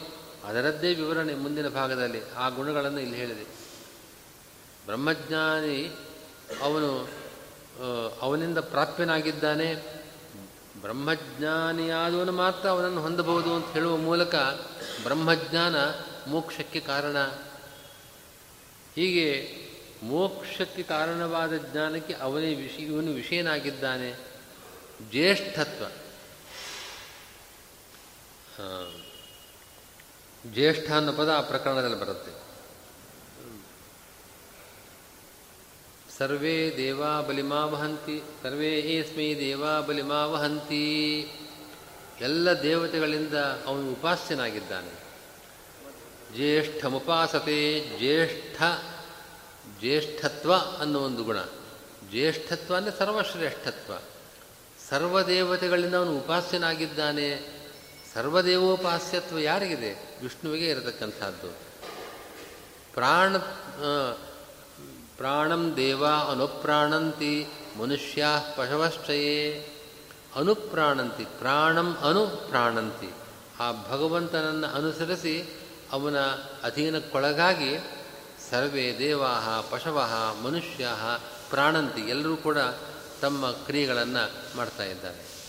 ಹೀಗೆ ಮುಕ್ತಪ್ರಾಪ್ಯತ್ವ, ಜ್ಯೇಷ್ಠತ್ವ, ಸರ್ವದೇವೋಪಾಸ್ಯತ್ವ, ದೇವೋಪಾಸ್ಯತ್ವ, ಜಗಶ್ ಜಗಚ್ಚೇಷ್ಟಕತ್ವ ಇದೆಲ್ಲ ಈ ಪ್ರಕರಣಗಳಲ್ಲಿ ಹೇಳತಕ್ಕಂಥ ಗುಣಗಳು. ಇಂಥ ಗುಣಗಳು ಬೇರೆ ಯಾರಲ್ಲಿದೆ? ಅನ್ನಮಯ ಪ್ರಕರಣದಲ್ಲಿ ಹೇಳ್ತಕ್ಕಂಥ ಆ ಗುಣ ಅನ್ನಮಯ ಅಂದರೆ ವಿಷ್ಣುವೇ ಅಂತ ನಮಗೆ ವಿಷಯದಲ್ಲಿ, ಆ ವಿಷಯದಲ್ಲಿ ಪ್ರಮಾಣವಾಗಿದೆ. ಆದ್ದರಿಂದ ಸರ್ವಗುಣತ್ವ ಈ ಪ್ರಕರಣಗಳಲ್ಲಿ ಹೇಳುವ ಎಲ್ಲ ಗುಣಗಳು ವಿಷ್ಣುವಿಗೆ ಇದ್ದ ಕಾರಣ. ಈ ಅನ್ನಮಯಾದ ಶಬ್ದಗಳಿಂದ ವಿಷ್ಣುವೇ ವಾಚ್ಯನಾಗಿದ್ದಾನೆ. ಸರ್ವೈ ಸರ್ವಗುಣತ್ವತಃ ವಿಷ್ಣು ಏಕ ಏವ ಉಚ್ಯತೆ ಇನ್ಯಾರೂ ಅಲ್ಲ. ಈ ಅನ್ನಮಯಾದಿ ಶಬ್ದಗಳಿಂದ ಅವನ ವಾಚ್ಯ ಅಂತಂದರೆ ಈ ಐದು ಶಬ್ದಗಳಿಂದ ಅಂತ ಅಷ್ಟೇ ಅಲ್ಲ. ಅಲ್ಲಿ ಬ್ರಹ್ಮ, ಆತ್ಮ ಅನ್ನೋ ಪದಗಳು ಕೂಡ ಬರುತ್ತೆ. ಬ್ರಹ್ಮ, ಆತ್ಮ ಮೊದಲಾದ ಶಬ್ದಗಳೂ ಕೂಡ ಅವನನ್ನೇ ಹೇಳ್ತಕ್ಕದ್ದು. ಬ್ರಹ್ಮ ಶಬ್ದಕ್ಕೆ ಪೂರ್ಣ ಅಂತರ್ಥ. ಆತ್ಮ ಅನ್ನೋ ಶಬ್ದಕ್ಕೆ ನಿಯಾಮಕ ಅಂತರ್ಥ, ಸ್ವಾಮಿ ಅಂತರ್ಥ. ಅನೇಕ ಅರ್ಥಗಳಿದೆ. ಯಾವ ಅರ್ಥವನ್ನೇ ತಗೊಂಡರೂ ಕೂಡ ಅದು ವಿಷ್ಣುವಿನಲ್ಲಿ ಮಾತ್ರ ಇರತಕ್ಕಂಥ ಗುಣವನ್ನು ಹೇಳತಕ್ಕಂಥ ಶಬ್ದಗಳವು.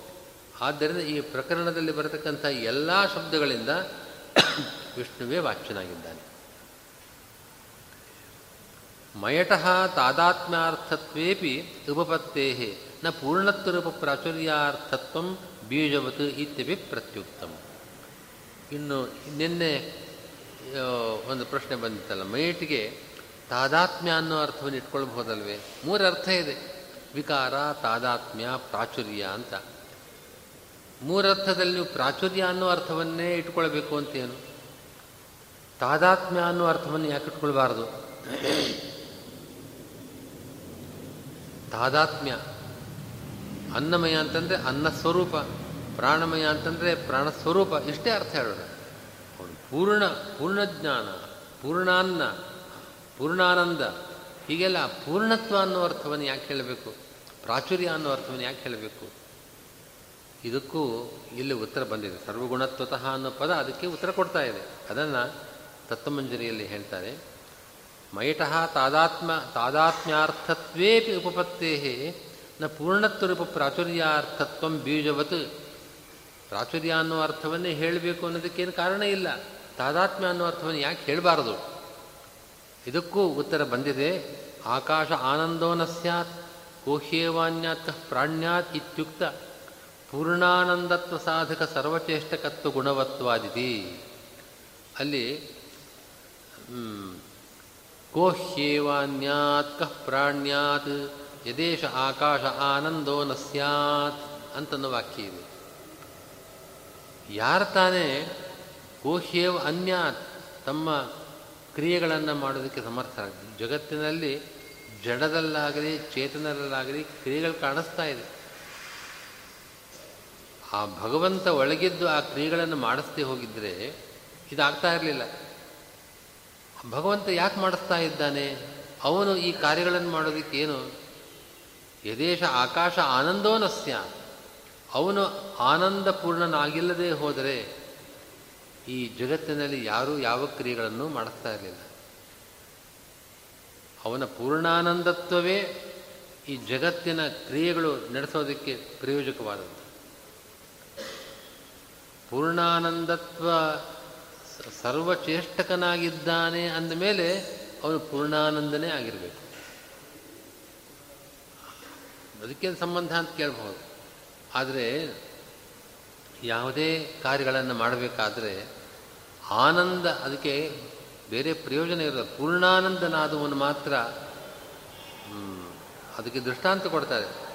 ನಮಗೆ ತುಂಬ ಸಂತೋಷವಾದರೆ ನಾವು ಹಾಡ್ತೇವೆ ಕುಣಿತೇವೆ, ಏನೇನೋ ಕ್ರಿಯೆಗಳನ್ನು ಮಾಡ್ತೇವೆ. ಆ ಎಲ್ಲ ಕ್ರಿಯೆಗಳು ಕೂಡ ಆನಂದದ, ಆನಂದದಿಂದಾಗಿ ಬಂದದ್ದು.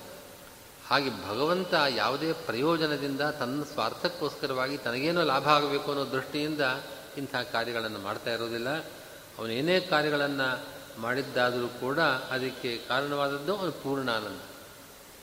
ಪೂರ್ಣಾನಂದತ್ವವೇ ಈ ಕೋಹ್ಯೇವಾನ್ಯಾತ್ ಕಃ ಪ್ರಾಣ್ಯಾತ್ ಯದೇಶ ಆಕಾಶ ಆನಂದವನ ಸ್ಯಾತ್ ಅನ್ನೋ ವಾಕ್ಯ ನಮಗೆ ಸರ್ವ ಜಗತ್ತಿಗೆ ಅವನು ಚೇಷ್ಟಕನಾಗಿದ್ದಾನೆ ಎಲ್ಲ ಜಗತ್ತಿನಲ್ಲಿ ಎಲ್ಲ ಕ್ರಿಯೆಗಳನ್ನು ಮಾಡಿಸ್ತಾ ಇದ್ದಾನೆ ಎಂಬ ಈ ಗುಣವೇ ಅವನು ಪೂರ್ಣಾನಂದನಾಗಿದ್ದಾನೆ ಎಂಬ ವಿಷಯದಲ್ಲಿ ಪ್ರಮಾಣ ಅಂತ ಹೇಳ್ತಾ ಇದೆ.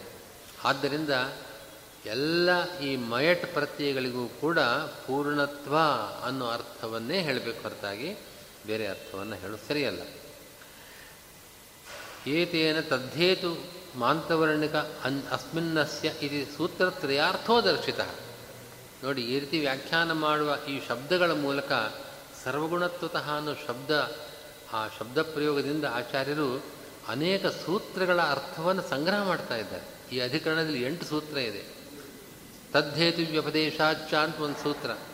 ಮಾಂತ್ರವರ್ಣಿಕಮೇವ ಚ ಗೀಯತೆ ಅಂತ ಒಂದು ಸೂತ್ರ. ಅಸ್ಮಿನ್ನಸ್ಯ ಚ ತದ್ಯೋಗಂ ಶಾಸ್ತಿ ಅಂತ ಒಂದು ಸೂತ್ರ. ತದ್ದೇತು ವ್ಯಪದೇಶಾಚ ಅಂದರೆ ಜಗಚ್ಚೇಷ್ಟಕತ್ವ ಎಂಬ ಗುಣವನ್ನು ಇಲ್ಲಿ ಹೇಳ್ತಾ ಇದೆ. ಆ ಜಗಚ್ಚೇಷ್ಟಕತ್ವ ಅನ್ನೋ ಅದನ್ನು ಹೇಳಿದ್ದರಿಂದಲೇ ಇಲ್ಲಿ ವಿಷ್ಣುವೇ ಪ್ರತಿಪಾದ್ಯನಾಗಿದ್ದಾನೆ ಅಂತ ಗೊತ್ತಾಗತ್ತೆ. ಮಾಂತ್ರವರ್ಣಿಕಮೇವ ಚಗೀಯತೆ ಗೀಯತೆ ಸತ್ಯಂ ಜ್ಞಾನಮನಂತಂ ಬ್ರಹ್ಮ, ಯೋ ವೇದ ನಿಹಿತಂ ಗುಹಾಯಾಮ್ ಎಂಬ ಪ್ರಾರಂಭದಲ್ಲಿ ಬರುವ ಆ ಮಂತ್ರವರ್ಣ, ಆ ಭಾಗಕ್ಕೆ ಮಂತ್ರವರ್ಣ ಅಂತ ಹೆಸರು. ಅಲ್ಲಿ ಯಾವ ಗುಣಗಳನ್ನು ಹೇಳಿದೆ, ಅಲ್ಲಿ ಸತ್ಯತ್ವ, ಜ್ಞಾನಂತ, ಜ್ಞಾನತ್ವ, ಅನಂತತ್ವ ಈ ಗುಣಗಳನ್ನು ಹೇಳಿದೆ. ಅದರಂತೆ ಬ್ರಹ್ಮವಿದಾಪ್ನೋತಿ ಪರಂ ಜ್ಞಾನಿ ಪ್ರಾಪ್ಯತ್ವ ಅನ್ನೋ ಗುಣವನ್ನು ಹೇಳಿದೆ. ಈ ಎಲ್ಲ ಗುಣಗಳು ಈ ಸತ್, ಈ ಸತ್ಯ, ಜ್ಞಾನ, ಅನಂತ ಅನ್ನೋ ಪದಕ್ಕೆ ಅನೇಕ ಅರ್ಥಗಳಿದೆ.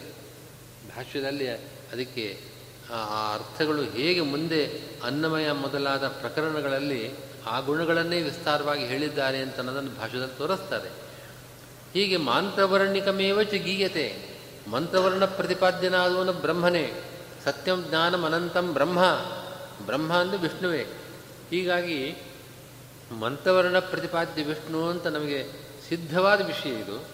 ಆ ಮಂತ್ರವರ್ಣ ಪ್ರತಿಪಾದ್ಯನನ್ನೇ ಅನ್ನಮಯ ಪ್ರಾಣಮಯ ಮೊದಲಾದ ಐದು ಪ್ರಕರಣಗಳಲ್ಲಿ ಹೇಳ್ತಾ ಇದೆ ಅಂತ ಸೂತ್ರಕಾರರು ಹೇಳಿ ತನ್ಮೂಲಕವಾಗಿ ಅನ್ನಮಯಾದಿ ಸರ್ವ ಶಬ್ದಗಳಿಂದ ವಾಚ್ಯನಾದವನು ಅವನೇ. ಆ ಪ್ರಕರಣಗಳಲ್ಲಿ ಹೇಳ್ತಕ್ಕಂಥ ಎಲ್ಲ ಗುಣಗಳು ಕೂಡ ಮಂತ್ರವರ್ಣದಲ್ಲಿ ಹೇಳಿದ ವಿಷಯದ ವಿವರಣೆಗಳಾಗಿವೆ. ಆದ್ದರಿಂದ ಮಂತ್ರವರ್ಣಿಕಮೇವ ಚುಗೀಯತೆ? ಸರ್ವಗುಣತ್ವತಃ. ಸರ್ವಗುಣತ್ವತಃ ಅನ್ನೋದು ನೋಡಿ ಹಾಗೆ. ಸರ್ವಗುಣಗಳು ಮಂತ್ರವರ್ಣದಲ್ಲಿ ಹೇಳಿದ ಎಲ್ಲ ಗುಣಗಳು ಕೂಡ ಭಗವಂತನಲ್ಲೇ ಇದೆ ಅಂತ ಈ ಪ್ರಕರಣ ಹೇಳ್ತಾ ಇದೆ. ಆದ್ದರಿಂದ ಈ ಪ್ರಕರಣದಲ್ಲಿರತಕ್ಕಂಥ ಎಲ್ಲ ಶಬ್ದಗಳಿಗೂ ಅವನೇ ವಾಚ್ಯ. ಅಸ್ಮಿನ್ ಅಸ್ಯಚ ತದ್ಯೋಗಂ ಶಾಸ್ತಿ. ಭಗವಂತ ಅಲ್ಲಿ ಅವನು ಮುಕ್ತ ಪ್ರಾಪ್ಯನಾಗಿದ್ದಾನೆ ಮುಕ್ತ ಪ್ರಾಪ್ಯನಾಗಿದ್ದಾನೆ ಅಂತ ಅನ್ನೋ ಅಂಶವನ್ನು ಈ ಪ್ರಕರಣದಲ್ಲಿ ಹೇಳಿದೆ. ಅಸ್ಮಿನ್ ಅಸ್ಯಚ ತದ್ಯೋಗಂ ಶಾಸ್ತಿ ಅನ್ನೋ ಸೂತ್ರಕ್ಕೆ ಅದೇ ಅರ್ಥ. ಅವನು ಮುಕ್ತ ಪ್ರಾಪ್ಯ ಅನ್ನೋದು ಅರ್ಥ. ಈ ಎಲ್ಲ ಸೂತ್ರಗಳನ್ನು ಕೂಡ ಸರ್ವಗುಣತ್ವತಃ ಎಂಬ ಪದದಿಂದ ಆಚಾರ್ಯರು ಅಣುಭಾಷೆಯಲ್ಲಿ ಸಂಗ್ರಹ ಮಾಡಿದ್ದಾರೆ. ಇದರ ಮೇಲೆ ಇನ್ನೊಂದು ಪ್ರಶ್ನೆ. ಇಲ್ಲಿ ನಿಮ್ಮ ಅಭಿಪ್ರಾಯ ಈ ಅಧಿಕರಣದಲ್ಲಿ ಆನಂದಮಯ ಅಧಿಕರಣದಲ್ಲಿ ಸೂತ್ರಕಾರರಿಗೆ ಅನ್ನಮಯಾದಿ ಸಕಲ ಶಬ್ದಗಳಿಂದ ಬ್ರಹ್ಮನೇ ವಾಚ್ಯನಾಗಿದ್ದಾನೆ, ಈ ಪ್ರಮೇಯವನ್ನು ಸಾಧಿಸುವ ಅಭಿಪ್ರಾಯ ಬಿದ್ದದ್ದಾದರೆ ಅನ್ನಮಯ, ಪ್ರಾಣಮಯ, ಮನೋಮಯ, ವಿಜ್ಞಾನಮಯ ಆನಂದಮಯ ಅಭ್ಯಾಸಾತ್ ಅಂತ ಸೂತ್ರ ಇರಬೇಕಾಗಿತ್ತು. ಅಲ್ಲಿರೋದು ಆನಂದಮಯೋಭ್ಯಾಸಾತ್. ಆನಂದಮಯ ಶಬ್ದ ಬ್ರಹ್ಮವಾಚಕವಾದದ್ದು ಅಂತ ಇಷ್ಟೇ ಸೂತ್ರಕ್ಕೆ ಅರ್ಥವಾಗತ್ತೆ. ಹಾಗಿರಬಾರ್ದಲ್ವೇ, ನಿಮ್ಮ ಅಭಿಪ್ರಾಯ ಅಲ್ಲಿ ಕಾಣಿಸ್ತಾ ಇಲ್ಲ ಸೂತ್ರದಲ್ಲಿ. ತರ್ಹಿ ಅನ್ನಮಯಾದಯ ಸರ್ವೇಪಿ ಕುತೂ ನೋಚ್ಯಂತೆ. ಸೂತ್ರೆ ಇತಿ ಇದಕ್ಕೂ ಉತ್ತರ ಸರ್ವಗುಣತ್ವತಃ ಅಂತಲೇ ಉತ್ತರ. ಈ ಪ್ರಶ್ನೆಗೂ ಉತ್ತರ ಕೊಟ್ಟಿದ್ದಾರೆ ಆಚಾರ್ಯ ಇದೇ ಪದದಿಂದ. ಅಂದರೆ, ಇಲ್ಲಿ ಸರ್ವಗುಣ ಅಂತಂದರೆ ಸೂತ್ರದ ಸರ್ವಗುಣಗಳು. ಸೂತ್ರ ಅಂದರೆ ಏನು, ಹೇಗಿರಬೇಕು ಅಂತ ಅದರ ಲಕ್ಷಣವನ್ನು ಹೇಳ್ತಾ ಇದೆ. ಅಲ್ಪಾಕ್ಷರಂ ಅಸಂದಿಗ್ಧಂ ಸಾರವದ್ ವಿಶ್ವತೋಮುಖಂ ಅಸ್ತೋಭಂ ಅನವದ್ಯಂಚ. ಈ ಎಲ್ಲ ಗುಣಗಳು ಬರಬೇಕಲ್ಲ. ನೀವು ಅನ್ನಮಯ, ಪ್ರಾಣಮಯ, ಮನೋಮಯ ಅಂತ ಅಷ್ಟೂ ಹೇಳ್ತಾ ಕೂತರೆ ಅದೇ ಒಂದು ದೊಡ್ಡ ವಾಕ್ಯ ಆಗತ್ತೆ. ಅಲ್ಪಾಕ್ಷರತ್ವಾದಿ ಗುಣಗಳು ಬರಲಿಲ್ಲ ಅಲ್ಲಿ. ಸರ್ವಗುಣತ್ವತಃ ಅಲ್ಪಾಕ್ಷರ ಅಸಂದಿಗ್ಧಂ ಇತಿ ಸೂತ್ರಲಕ್ಷಣತ್ವೇನ ಮುಕ್ತ ಅಲ್ಪಾಕ್ಷರತ್ವಾದಿ ಸರ್ವಗುಣತ್ವಾತ್ ಬಾದರಾಯಣೀಯ ಸೂತ್ರ ಜಾತಸ್ಯ ಬಾದರಾಯಣರ ಎಲ್ಲ ಸೂತ್ರಗಳಿಗೂ ಕೂಡ ಸೂತ್ರದ ಲಕ್ಷಣ ಮುಖ್ಯವಾಗಿದೆ. ಸೂತ್ರಗಳು ಅಂತಂದರೆ ವ್ಯಾಕರಣ ಸೂತ್ರಗಳು ಇವೆ, ನ್ಯಾಯಶಾಸ್ತ್ರದ ವೈಶೇಷಿಕ ಶಾಸ್ತ್ರದ ಸಾಂಖ್ಯಶಾಸ್ತ್ರದ ಸೂತ್ರಗಳು ಇವೆ. ಜೈಮಿನಿಯ ಸೂತ್ರಗಳಿವೆ. ಆದರೆ ಯಾವ ಸೂತ್ರಗಳಿಗೂ ಕೂಡ ಮುಖ್ಯ ಸೂತ್ರತ್ವ ಇಲ್ಲ. ಸೂತ್ರ ಅನ್ನೋ ಶಬ್ದ ನಿರ್ವಿಶೇಷದ ಸೂತ್ರತ್ವ ಬ್ರಹ್ಮಸೂತ್ರ ಚಾಪ್ಯತಃ ಅಂತ ಆಚಾರ್ಯರ ಭಾಷ್ಯದಲ್ಲಿ ಯಾವುದೇ ವಿಶೇಷಣ ಕೊಡದೆ ಸೂತ್ರ ಅಂತ ಹೇಳಿದರೆ ವೇದವ್ಯಾಸರು ವೇದ ವಿಭಾಗ ಮಾಡಿದವರು ಅನೇಕರಿದ್ದಾರೆ. ಬೇರೆ ಬೇರೆ ಕಲ್ಪಗಳಲ್ಲಿ. ಆದರೆ ವೇದವ್ಯಾಸರು ಅಂತ ಹೇಳಿದರೆ ನಾರಾಯಣನೇ ಮುಖ್ಯವಾಗಿ ಗೊತ್ತಾಗೋದು. ವಿಶೇಷಣ ಮಿಕ್ಕವರಿಗೆಲ್ಲ ಒಂದು ವಿಶೇಷಣ ಕೊಡಬೇಕು. ದ್ರೌಣಿ ವೇದವ್ಯಾಸ ಹೀಗೆಲ್ಲ ವಿಶೇಷಣ ಕೊಡಬೇಕು. ಅದರಂತೆ ಸೂತ್ರ, ನೀವು ವ್ಯಾಕರಣ ಸೂತ್ರ ಅಂತ ಹೇಳದೆ ಹೋದರೆ ಸೂತ್ರ ವ್ಯಾಕರಣ ಸೂತ್ರ ಅಂತ ಗೊತ್ತಾಗೋದಿಲ್ಲ. ಹಾಗೆ ವಿಶೇಷಣವಿಲ್ಲದೆ ಸೂತ್ರ ಶಬ್ದದ ಅರ್ಥ, ಅದು ಮುಖ್ಯ ಸೂತ್ರತ್ವ ಇದೆ. ಅಂದರೆ ಸೂತ್ರದ ಮುಖ್ಯ ಲಕ್ಷಣಗಳೆಲ್ಲ ಈ ಬ್ರಹ್ಮಸೂತ್ರಗಳಲ್ಲೇ, ಬಾದರಾಯಣ ಸೂತ್ರಗಳಲ್ಲೇ ಇರತಕ್ಕದ್ದು. ಸರ್ವಗುಣತ್ವತಃ. ಆದ್ದರಿಂದ ಆ ಸೂತ್ರ ಲಕ್ಷಣಕ್ಕೆ ಅನುಗುಣವಾಗಿ ಸೂತ್ರಕಾರರು, ವೇದವ್ಯಾಸರು ಆನಂದಮಯೋಭ್ಯಾಸ ಒಂದು ಪದವನ್ನು ಹೇಳಿದ್ದಾರೆ. ಉಳಿದ ಪದಗಳ ಉಪಲಕ್ಷಣ, ನೀವು ಅದನ್ನು ತಗೊಳ್ಬೇಕು. ಹಾಂ ಹೌದು. ಗತಿ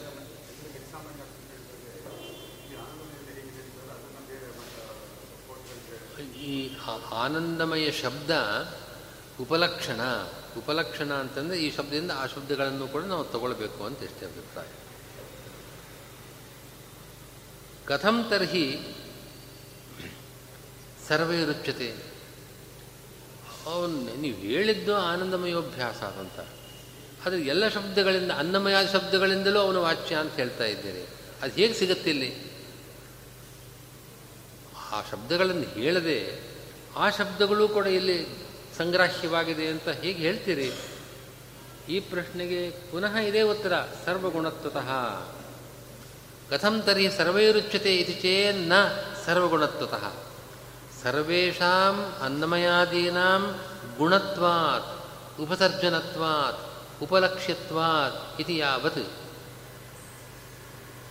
ಇಲ್ಲಿ ಸರ್ವಗುಣತ್ವತಃ ಎಂಬ ಪದದಲ್ಲಿ ಗುಣಶಬ್ದಕ್ಕೆ ಉಪಸರ್ಜನ ಅಂತ ಅರ್ಥ. ಉಪಸರ್ಜನ ಅಂತಂದರೆ ಅಪ್ರಧಾನ ಅನ್ನೋ ಅರ್ಥ ಇದೆ. ಉಪಲಕ್ಷ್ಯ ಉಪಲಕ್ಷ್ಯ ಅಂತಂದರೆ ನಾವು ಅದನ್ನು ನಾವು ಲಕ್ಷಣಾವೃತ್ತಿಯಿಂದ ಅದನ್ನು ತಗೊಳ್ಬೇಕು. ಒಂದೇ, ಕಾಕೇಭ್ಯೋ ದಧಿರಕ್ಷತಾಂ ಅಂತ ಒಂದು ಮಾತಿದೆ ಕಾಗೆ ಮುಟ್ಟದೇ ಇದ್ದಂತೆ ನೋಡ್ಕೋ. ಮೊಸರಿನ ಪಾತ್ರ ಇದೆ. ಕಾಕೇಭ್ಯೋ ದಧಿರಕ್ಷತಾಂ ಕಾಗೆ ಮುಟ್ಟದಂತೆ ನೋಡ್ಕೋ ಅಂತ ಮಾತಾಡ್ತಾನೆ. ಕಾಗೆ ಒಂದರಿಂದ ಅಂತ ಅರ್ಥ ಅಲ್ಲ. ಆ ದಧಿಯನ್ನು ಮುಟ್ಟಿ ಅದನ್ನು ಮೈಲಿಗೆ ಮಾಡ್ತಕ್ಕಂಥ ಯಾವುದೇ ಪ್ರಾಣಿ ಬಂದರೂ ಅದನ್ನು ರಕ್ಷಣೆ ಮಾಡುವಂಥ ಅರ್ಥ. ಕಾಕ ಶಬ್ದ ಅಲ್ಲಿ ಉಪಲಕ್ಷಕ. ಕಾಕ ಶಬ್ದದಿಂದ ಎಲ್ಲ ಇತರ ಪ್ರಾಣಿಗಳನ್ನು ಕೂಡ ಉಪಲಕ್ಷಣವಾಗಿ ತಗೊಳ್ಬೇಕು ಅಂತ ಹೇಳ್ತಾರಲ್ಲ. ಹಾಗೆ ಆನಂದಮಯ ಅನ್ನೋ ಶಬ್ದ ಅದು ಉಪಲಕ್ಷಕ. ಉಪಲಕ್ಷಣವಾಗಿ ಎಲ್ಲವನ್ನು ತಗೊಳ್ಬೇಕು. ಗುಣ ಅನ್ನೋ ಶಬ್ದಕ್ಕೆ ಆ ಅರ್ಥವೂ ಇದೆ. ಗುಣ ಅಂದರೆ ಉಪಸರ್ಜನ ಅಂದರೆ ಉಪಲಕ್ಷ್ಯ ಅಂತ. ಲಕ್ಷಣಾವೃತ್ತಿಯಿಂದ ತಗೊಳ್ಬೇಕು ಅಂತ ಅರ್ಥ. ಇದರಲ್ಲಿ ಇನ್ನೊಂದು ಅಂಶವನ್ನು ಹೇಳ್ತಾರೆ, ವ್ಯಾಕರಣದ ವಿಷಯ ಅದು. ಸರ್ವಗುಣತ್ವತಃ ಸರ್ವೇಷಾಂ ಇಲ್ಲಿ ಸರ್ವಗುಣತಃ ಅಂತ ಇವಾಗ ವ್ಯಾಖ್ಯಾನ ಮಾಡಿದ್ದು ಹೇಗೆ? ಪೂರ್ತಿ ಅರ್ಥ ಏನು? ಇಲ್ಲಿ ಸರ್ವೇಷಾಂ ಗುಣತ್ವತಃ ಇದು ವಿಗ್ರಹ. ಎಲ್ಲವುಗಳಿಗೂ ಗುಣತ್ವ.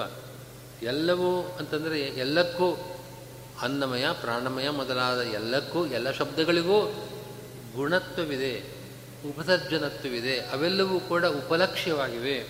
ಅವೆಲ್ಲಕ್ಕೂ ಕೂಡ ಗುಣತ್ವ ಅಂದರೆ ಉಪಲಕ್ಷ್ಯತ್ವ. ಅಂದರೆ ಲಕ್ಷಣ ಮೂಲಕವಾಗಿ ಸಂಗ್ರಾಹ್ಯವಾಗಿವೆ ಅಂತ ಅರ್ಥ. ಈ ಆ ಪದ ಸಮಾಸವನ್ನು ಷಷ್ಠಿ ತತ್ಪುರುಷ ಸಮಾಸ ಅಂತ ಕರೀತಾರೆ. ಸರ್ವೇಷಾಂ ಗುಣತ್ವತಃ ಅಂತ. ಸರ್ವೇಷಾಂ ಗುಣತ್ವಂ ಸರ್ವಗುಣತ್ವಂ ತಸ್ಮಾತ್ ಸರ್ವಗುಣತ್ವತಃ ಅಂತ ವಿಗ್ರಹ. ಸರ್ವೇಷಾಂ ಗುಣತ್ವಂ ಅನ್ನೋ ಈ ಸಮಾಸ ಸರಿಯಲ್ಲ ಅಂತ. ವ್ಯಾಕರಣದಲ್ಲಿ ಗುಣವಾಚಕ ಶಬ್ದದಿಂದ ಷಷ್ಠಿ ತತ್ಪುರುಷ ಆಗೋದಿಲ್ಲ ಅಂತ ಹೇಳ್ತಕ್ಕಂಥ ಸೂತ್ರ ಇದೆ. ಕಾಕಸ್ಯ ಕಾರಷ್ಣ್ಯಂ ಅಂತ ಉದಾಹರಣೆ ಕೊಡೋದು. ಕಾಕದ ಕಪ್ಪು ಬಣ್ಣ. ಕಾಕ ಕಪ್ಪು ಬಣ್ಣ ಅಂತ ಸಮಾಸ ಮಾಡಬಾರ್ದಲ್ಲಿ. ಕಾಕಸ್ಯ ಅನ್ನೋದು ಬೇರೆ ಪದ ಕಾರಷ್ಣ್ಯಂ ಅನ್ನೋದು ಬೇರೆ ಪದ, ಸಮಾಸ ಆಗಬಾರ್ದು. ಇಲ್ಲಿ ಸರ್ವೇಶಾಂ ಅನ್ನೋದು ಷಷ್ಠಿ ವಿಭಕ್ತಿಯಂತವಾದ ಪದ. ಗುಣತ್ವತಃ ಗುಣತ್ವ ಅನ್ನೋದು ಒಂದು ಗುಣವಾಚಕ ಶಬ್ದ.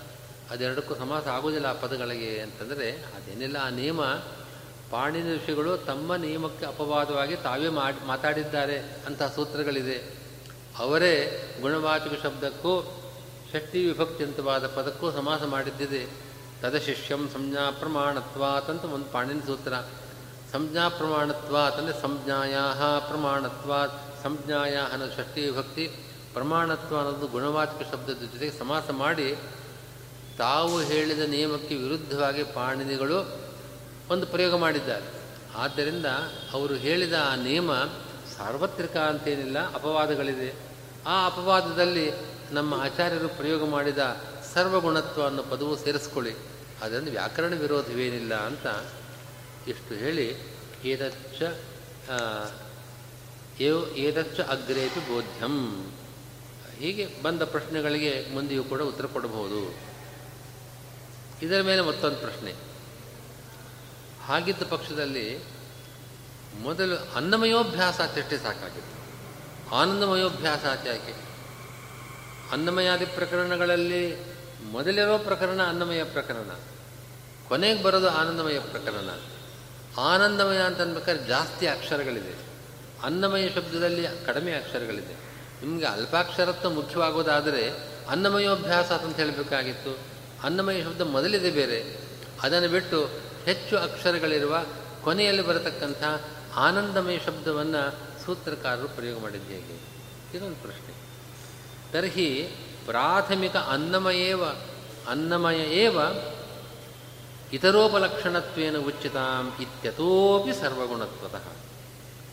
ಈ ಪ್ರಶ್ನೆಗೂ ಕೂಡ ಅಣುಭಾಷ್ಯದಲ್ಲಿ ಸರ್ವಗುಣತ್ವತಃ ಅನ್ನೋ ಪದವಿ ಉತ್ತರ ಕೊಡ್ತಾ ಇದೆ. ಹೇಗೆ? ಇಲ್ಲೂ ಹೆಚ್ಚು ಕಡಿಮೆ ಹಿಂದೆ ಹೇಳಿದ ಅರ್ಥವೇ? ಗುಣ ಅನ್ನೋ ಶಬ್ದಕ್ಕೆ ಅಪ್ರಧಾನ ಅಂತ. ಸರ್ವಂ ಗುಣಭೂತಂ, ಅಪ್ರಧಾನಂ.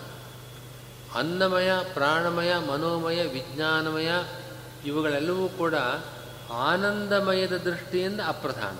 ಆನಂದಮಯವೇ ಪ್ರಧಾನ. ಯಾಕೆ? ಸರ್ವಾಪೇಕ್ಷೆಯ ಅಸ್ಯ ಆನಂದಮಯ ಶಬ್ದಸ್ಯ ತತ್ರ ಆನಂದಾದಿಯೋ ಗುಣಾ ಈಶಸ್ಸೇವೇತಿ ನಿರ್ಣೀತಾ ಇತಿ ಉಪಾಸನಾಪಾದೀಯ ಅನುಭಾಷ್ಯ ಸುಧಯೋ ಉಕ್ತದಿಶ ಮಾಂಗಲಿಕತ್ವೇನ ಪ್ರಾಧಾನ್ಯಾತ್ ಪೂರ್ಣಾನಂದವಾಚನ ಏವ ಉಕ್ ಪೂರ್ಣಾನಂದವಾಚನ ಏವ ಉಕ್ತಿರಿತ್ಯರ್ಥ. ಎಲ್ಲವೂ ಅನ್ನಮಯಾದಿಗಳ ಶಬ್ದಗಳೆಲ್ಲವೂ ಕೂಡ ಅದು ಅಪ್ರಧಾನ, ಪ್ರಧಾನವಾದದ್ದು ಆನಂದಮಯ ಶಬ್ದ. ಯಾಕೆ ಅಂತಂದರೆ ಆನಂದಮಯ ಶಬ್ದ ಉಪಾಸನಾ ಪಾದದಲ್ಲಿ ಅನುಭಾಷ್ಯದಲ್ಲಿ ಮತ್ತು ಸುಧಾದಲ್ಲಿ ಈ ವಿಷಯವನ್ನು ಹೇಳಿದ್ದಾರೆ. ಆನಂದಮಯ ಶಬ್ದ ಮಾಂಗಲಿಕ. ಆನಂದಮಯ ಅಂತ ಅನ್ನೋ ಹೆಸರನ್ನು ಕೇಳೋದ್ರಿಂದಲೇ ಮಂಗಲ ಆಗ್ತಾ ಇದೆ. ಆ ಮಾಂಗಲಿಕವಾದದ್ದು ಪೂರ್ಣ ಹೀಗೆ ಪೂರ್ಣಾನಂದವಾಚಿಯಾಗಿರತಕ್ಕಂತಹ ಆನಂದಮಯ ಶಬ್ದ ಮಾಂಗಲಿಕವಾದದ್ದರಿಂದ ಆ ದೃಷ್ಟಿಯಿಂದ ಅದಕ್ಕೆ ಪ್ರಾಧಾನ್ಯ. ಹೀಗಾಗಿ ಈ ದೃಷ್ಟಿಯಿಂದ ಉಳಿದ ಶಬ್ದಗಳನ್ನು ಅಪ್ರಧಾನ ಅಂತ ಭಾವಿಸಿ ಸೂತ್ರಕಾರರು ಆ ಮಾಂಗಲಿಕವಾದ ಆನಂದಮಯ ಶಬ್ದವನ್ನೇ ತಮ್ಮ ಸೂತ್ರದಲ್ಲಿ ಹೇಳಿದ್ದಾರೆ. ಅದಕ್ಕೆ ಕಾರಣ ಇದೆ. ಕುತೋಸ್ಯ ಮಾಂಗಲಿಕತ್ವ, ಇದು ಮಾಂಗಲಿಕ ಅಂತ ಹೇಗೆ ಹೇಳ್ತೀರಿ? ಬೇರೆ ಮಾಂಗಲಿಕ ಅಲ್ವೇ? ಅದು ಭಗವದ್ವಾಚಕ, ಇದು ಭಗವದ್ವಾಚಕ. ಇದೇ ಮಾಂಗಲಿಕ ಅಂತ ಹೇಗೆ ಹೇಳ್ತೀರಿ? ಅಂದರೆ ಸರ್ವಗುಣತ್ವತಃ ಈ ಪದವಿ ಅದಕ್ಕೆ ಉತ್ತರ ಕೊಟ್ಟಿದೆ, ಈ ಪ್ರಶ್ನೆಗೂ ಉತ್ತರ ಕೊಡ್ತಾ ಇದೆ. ಸುಖಮೇವ ಮೇ ಸ್ಯಾತ್ ಇದು ನಿಖಿಲಾಪೇಕ್ಷಿತತ್ವೇನ ಸರ್ವಾನ್ ಪ್ರತಿ ಗುಣತ್ವಾತ್ ಅನುಗುಣತ್ವಾತ್ ನಿರುಪಾಧಿಕ ಇಷ್ಟತ್ವಾತ್ ತದ್ವಾಚ್ಯ ಸುಖಸ್ಯೇತ್ಯರ್ಥ ಬ್ರಹ್ಮಾನಂದಸ್ಯಾಪಿ ತಾದೃಶ ಆನಂದ ಪ್ರದ ಉಪಾಸನಾ ವಿಷಯತ್ವೇನ ಸರ್ವಾನ್ ಪ್ರತಿ ಇಷ್ಟತ್ವಾತ್ ಇದೇ ಯಾಕೆ ಮಾಂಗಲಿಕ ಕುತೋಸ್ಯ ಮಾಂಗಲಿಕತ್ವಂ ಅಂದರೆ ಸರ್ವಗುಣತ್ವತಃ ಅಂತ ಉತ್ತರ ಎಲ್ಲರಿಗೂ ಕೂಡ ನನಗೆ ಸುಖ ಬರಲಿ. ಸುಖಮೇವ ಮೇಸ್ಯ, ನಮ್ಗೆ ದುಃಖ ಬರಬಾರ್ದಪ್ಪ, ಸುಖವೇ ಇರಲಿ. ಇದು ಎಲ್ಲರೂ, ಎಲ್ಲರ ಅಪೇಕ್ಷೆ. ಬಾಯಲ್ಲಿ ಹೇಳ್ಬೋದು, ನನಗೇನು ಬಂದು ನೋಡ್ಕೊಳ್ತೇನೆ ಅಂತ. ಆದರೆ, ಮನಸ್ಸಿನಲ್ಲಿ ಮಾತ್ರ ಸುಖಮೇವ ಮೇಸ್ಯಾತ್ ದುಃಖ ಮನಾಗಪಿ ಮಾಭೂತ್ ಇದೇ ಎಲ್ಲರ ಇಚ್ಛೆ. ಹೀಗಾಗಿ, ಸರ್ವಗುಣತ್ವತಃ, ಸರ್ವಾನ್ ಪ್ರತಿ ಗುಣತ್ವಾತ್. ಇಲ್ಲಿ ವ್ಯಾಖ್ಯಾನ ಈ ರೀತಿ ಮಾಡಬೇಕು. ಗುಣ ಅನ್ನೋ ಶಬ್ದಕ್ಕೆ ಗುಣ ಅಂದರೆ ಒಂದು ಧರ್ಮ ಅಥವಾ ಅಪ್ರಧಾನ, ಇದೆಲ್ಲ ಅರ್ಥ ಅಲ್ಲ ಇಲ್ಲಿ. ಗುಣ ಅಂದರೆ ಅನುಗುಣ. ಎಲ್ಲರಿಗೂ ಕೂಡ ಇದು ಸುಖ ಅನ್ನೋದು ಅನುಗುಣವಾಗಿದೆ. ಅನುಗುಣವಾಗಿದೆ ನನಗಿದು ಅನುಗುಣವಾಗಿದೆ ಅಂತಂದರೆ ನನಗೆ ಇದು ತುಂಬ ಇಷ್ಟ. ನಿರುಪ, ನನಗೆ ಈ ಪದಾರ್ಥ ಬೇಕು, ಚಳಿ ಆಗ್ತಾ ಇದೆ, ಈ ಬಟ್ಟೆ ಬೇಕು, ಅಂದರೆ ಚಳಿ ಪರಿಹಾರಕ್ಕೋಸ್ಕರ ಬಟ್ಟೆ ಬೇಕು. ಬೇರೆ ಪದಾರ್ಥಗಳನ್ನು ನಾವು ಇಷ್ಟಪಡೋದು ಸುಖಕ್ಕೋಸ್ಕರ. ಸುಖವನ್ನು ಯಾಕೆ ಇಷ್ಟಪಡ್ತೇವೆ? ಇನ್ನೊಂದು ಕಾರಣಕ್ಕೆ ಸುಖ ಬೇಕಷ್ಟೇ ಅದನ್ನು ನಿರುಪಾಧಿಕ ಇಷ್ಟ, ಇನ್ನೊಂದು ನಿಮಿತ್ತದಿಂದಾಗ ಅದು ಬೇಕು ಅಂತ ಅರ್ಥ ಅಲ್ಲ, ಅದು ಬೇಕು ಅಷ್ಟೇ ಹಾಗೆ ಸುಖ ಅದು ನಿರುಪಾಧಿಕ ಇಷ್ಟವಾಗಿದೆ, ನಿಖಿಲಾಪೇಕ್ಷಿತವಾಗಿದೆ, ಎಲ್ಲರಿಗೂ ಕೂಡ ಅದು ಅನುಗುಣವಾಗಿದೆ, ಸರ್ವರಿಗೂ ಅದು ಗುಣವಾಗಿದೆ, ಅನುಗುಣವಾಗಿದೆ. ಆದ್ದರಿಂದ ಅದನ್ನು ಸುಖಕ್ಕೆ ಪ್ರಾಶಸ್ತ್ಯ ಇದೆ. ಹೌದು ಸುಖಕ್ಕೆ ನಮ್ಮ ಸುಖಕ್ಕೆ ಪ್ರಾಶಸ್ತ್ಯ ಇದೆ. ನಾವಿಲ್ಲಿ ಆನಂದ ಅಂತ ಹೇಳ್ತಿರೋದು ಬ್ರಹ್ಮಾನಂದ ಅಲ್ವೇ ಅದು. ಬ್ರಹ್ಮಾನಂದ ತಗೊಂಡು ನನಗೇನಾಗಬೇಕಾಗಿದೆ ಅವನಿಗೆ ಅವನ ಆನಂದ. ನನಗೆ ಇಷ್ಟವಾಗೋದು ಹೇಗೆ ಅಂತಂದರೆ, ಬ್ರಹ್ಮಾನಂದಸ್ಯಾಪಿ ತಾದಶ ಆನಂದಪ್ರದ ಉಪಾಸನಾ ವಿಷಯತ್ವೇ ನಮಗೆ ಆನಂದ ಸಿಗಲಿ, ದುಃಖವಿಲ್ಲದ ಆನಂದ ನಮಗೆ ಸಿಗಲಿ ಅಂತ ಅಪೇಕ್ಷೆ ಇದ್ದರೆ ಆ ಆನಂದಮಯನಾದ ಭಗವಂತನ ಉಪಾಸನೆ ಮಾಡಬೇಕು ಆನಂದ ಆನಂದ ಸ್ವರೂಪನಾದ ಭಗವದ್ ಉಪಾಸನೆಯಿಂದ ನಮಗೆ ಆನಂದ ಪ್ರಾಪ್ತಿಯಾಗ್ತಾ ಇದೆ. ಆದ್ದರಿಂದ ಈ ಕಾರಣದಿಂದ ಬ್ರಹ್ಮಾನಂದವೂ ಕೂಡ ನಮಗೆ ಇಷ್ಟ. ಅಂದರೆ ಅನುಗು ಗುಣ, ಅನುಗುಣ ಎಲ್ಲರಿಗೂ ಕೂಡ, ಎಲ್ಲ ಸಜ್ಜನರಿಗೂ, ಎಲ್ಲ ಮುಮುಕ್ಷುಗಳಿಗೂ, ಮುಕ್ತಿಯೋಗ್ಯರಿಗೂ ಕೂಡ ಅದು ಗುಣವಾಗಿದೆ, ಅನುಗುಣವಾಗಿದೆ, ಇಷ್ಟವಾಗಿದೆ. ಆದ್ದರಿಂದ ಸರ್ವಗುಣತ್ವತಃ ಎಲ್ಲರಿಗೂ ಹಾಗೆ ಇಚ್ಛಾ ವಿಷಯವಾದದ್ದು ಪರಮ ಮಾಂಗಲಿಕವಾದದ್ದು. ಆನಂದ ಆನಂದ ಶಬ್ದವನ್ನೇ, ಆನಂದಮಯ ಶಬ್ದವನ್ನೇ ಸೂತ್ರಕಾರರು ಪ್ರಯೋಗ ಮಾಡ್ತಾ ಇದ್ದಾರೆ.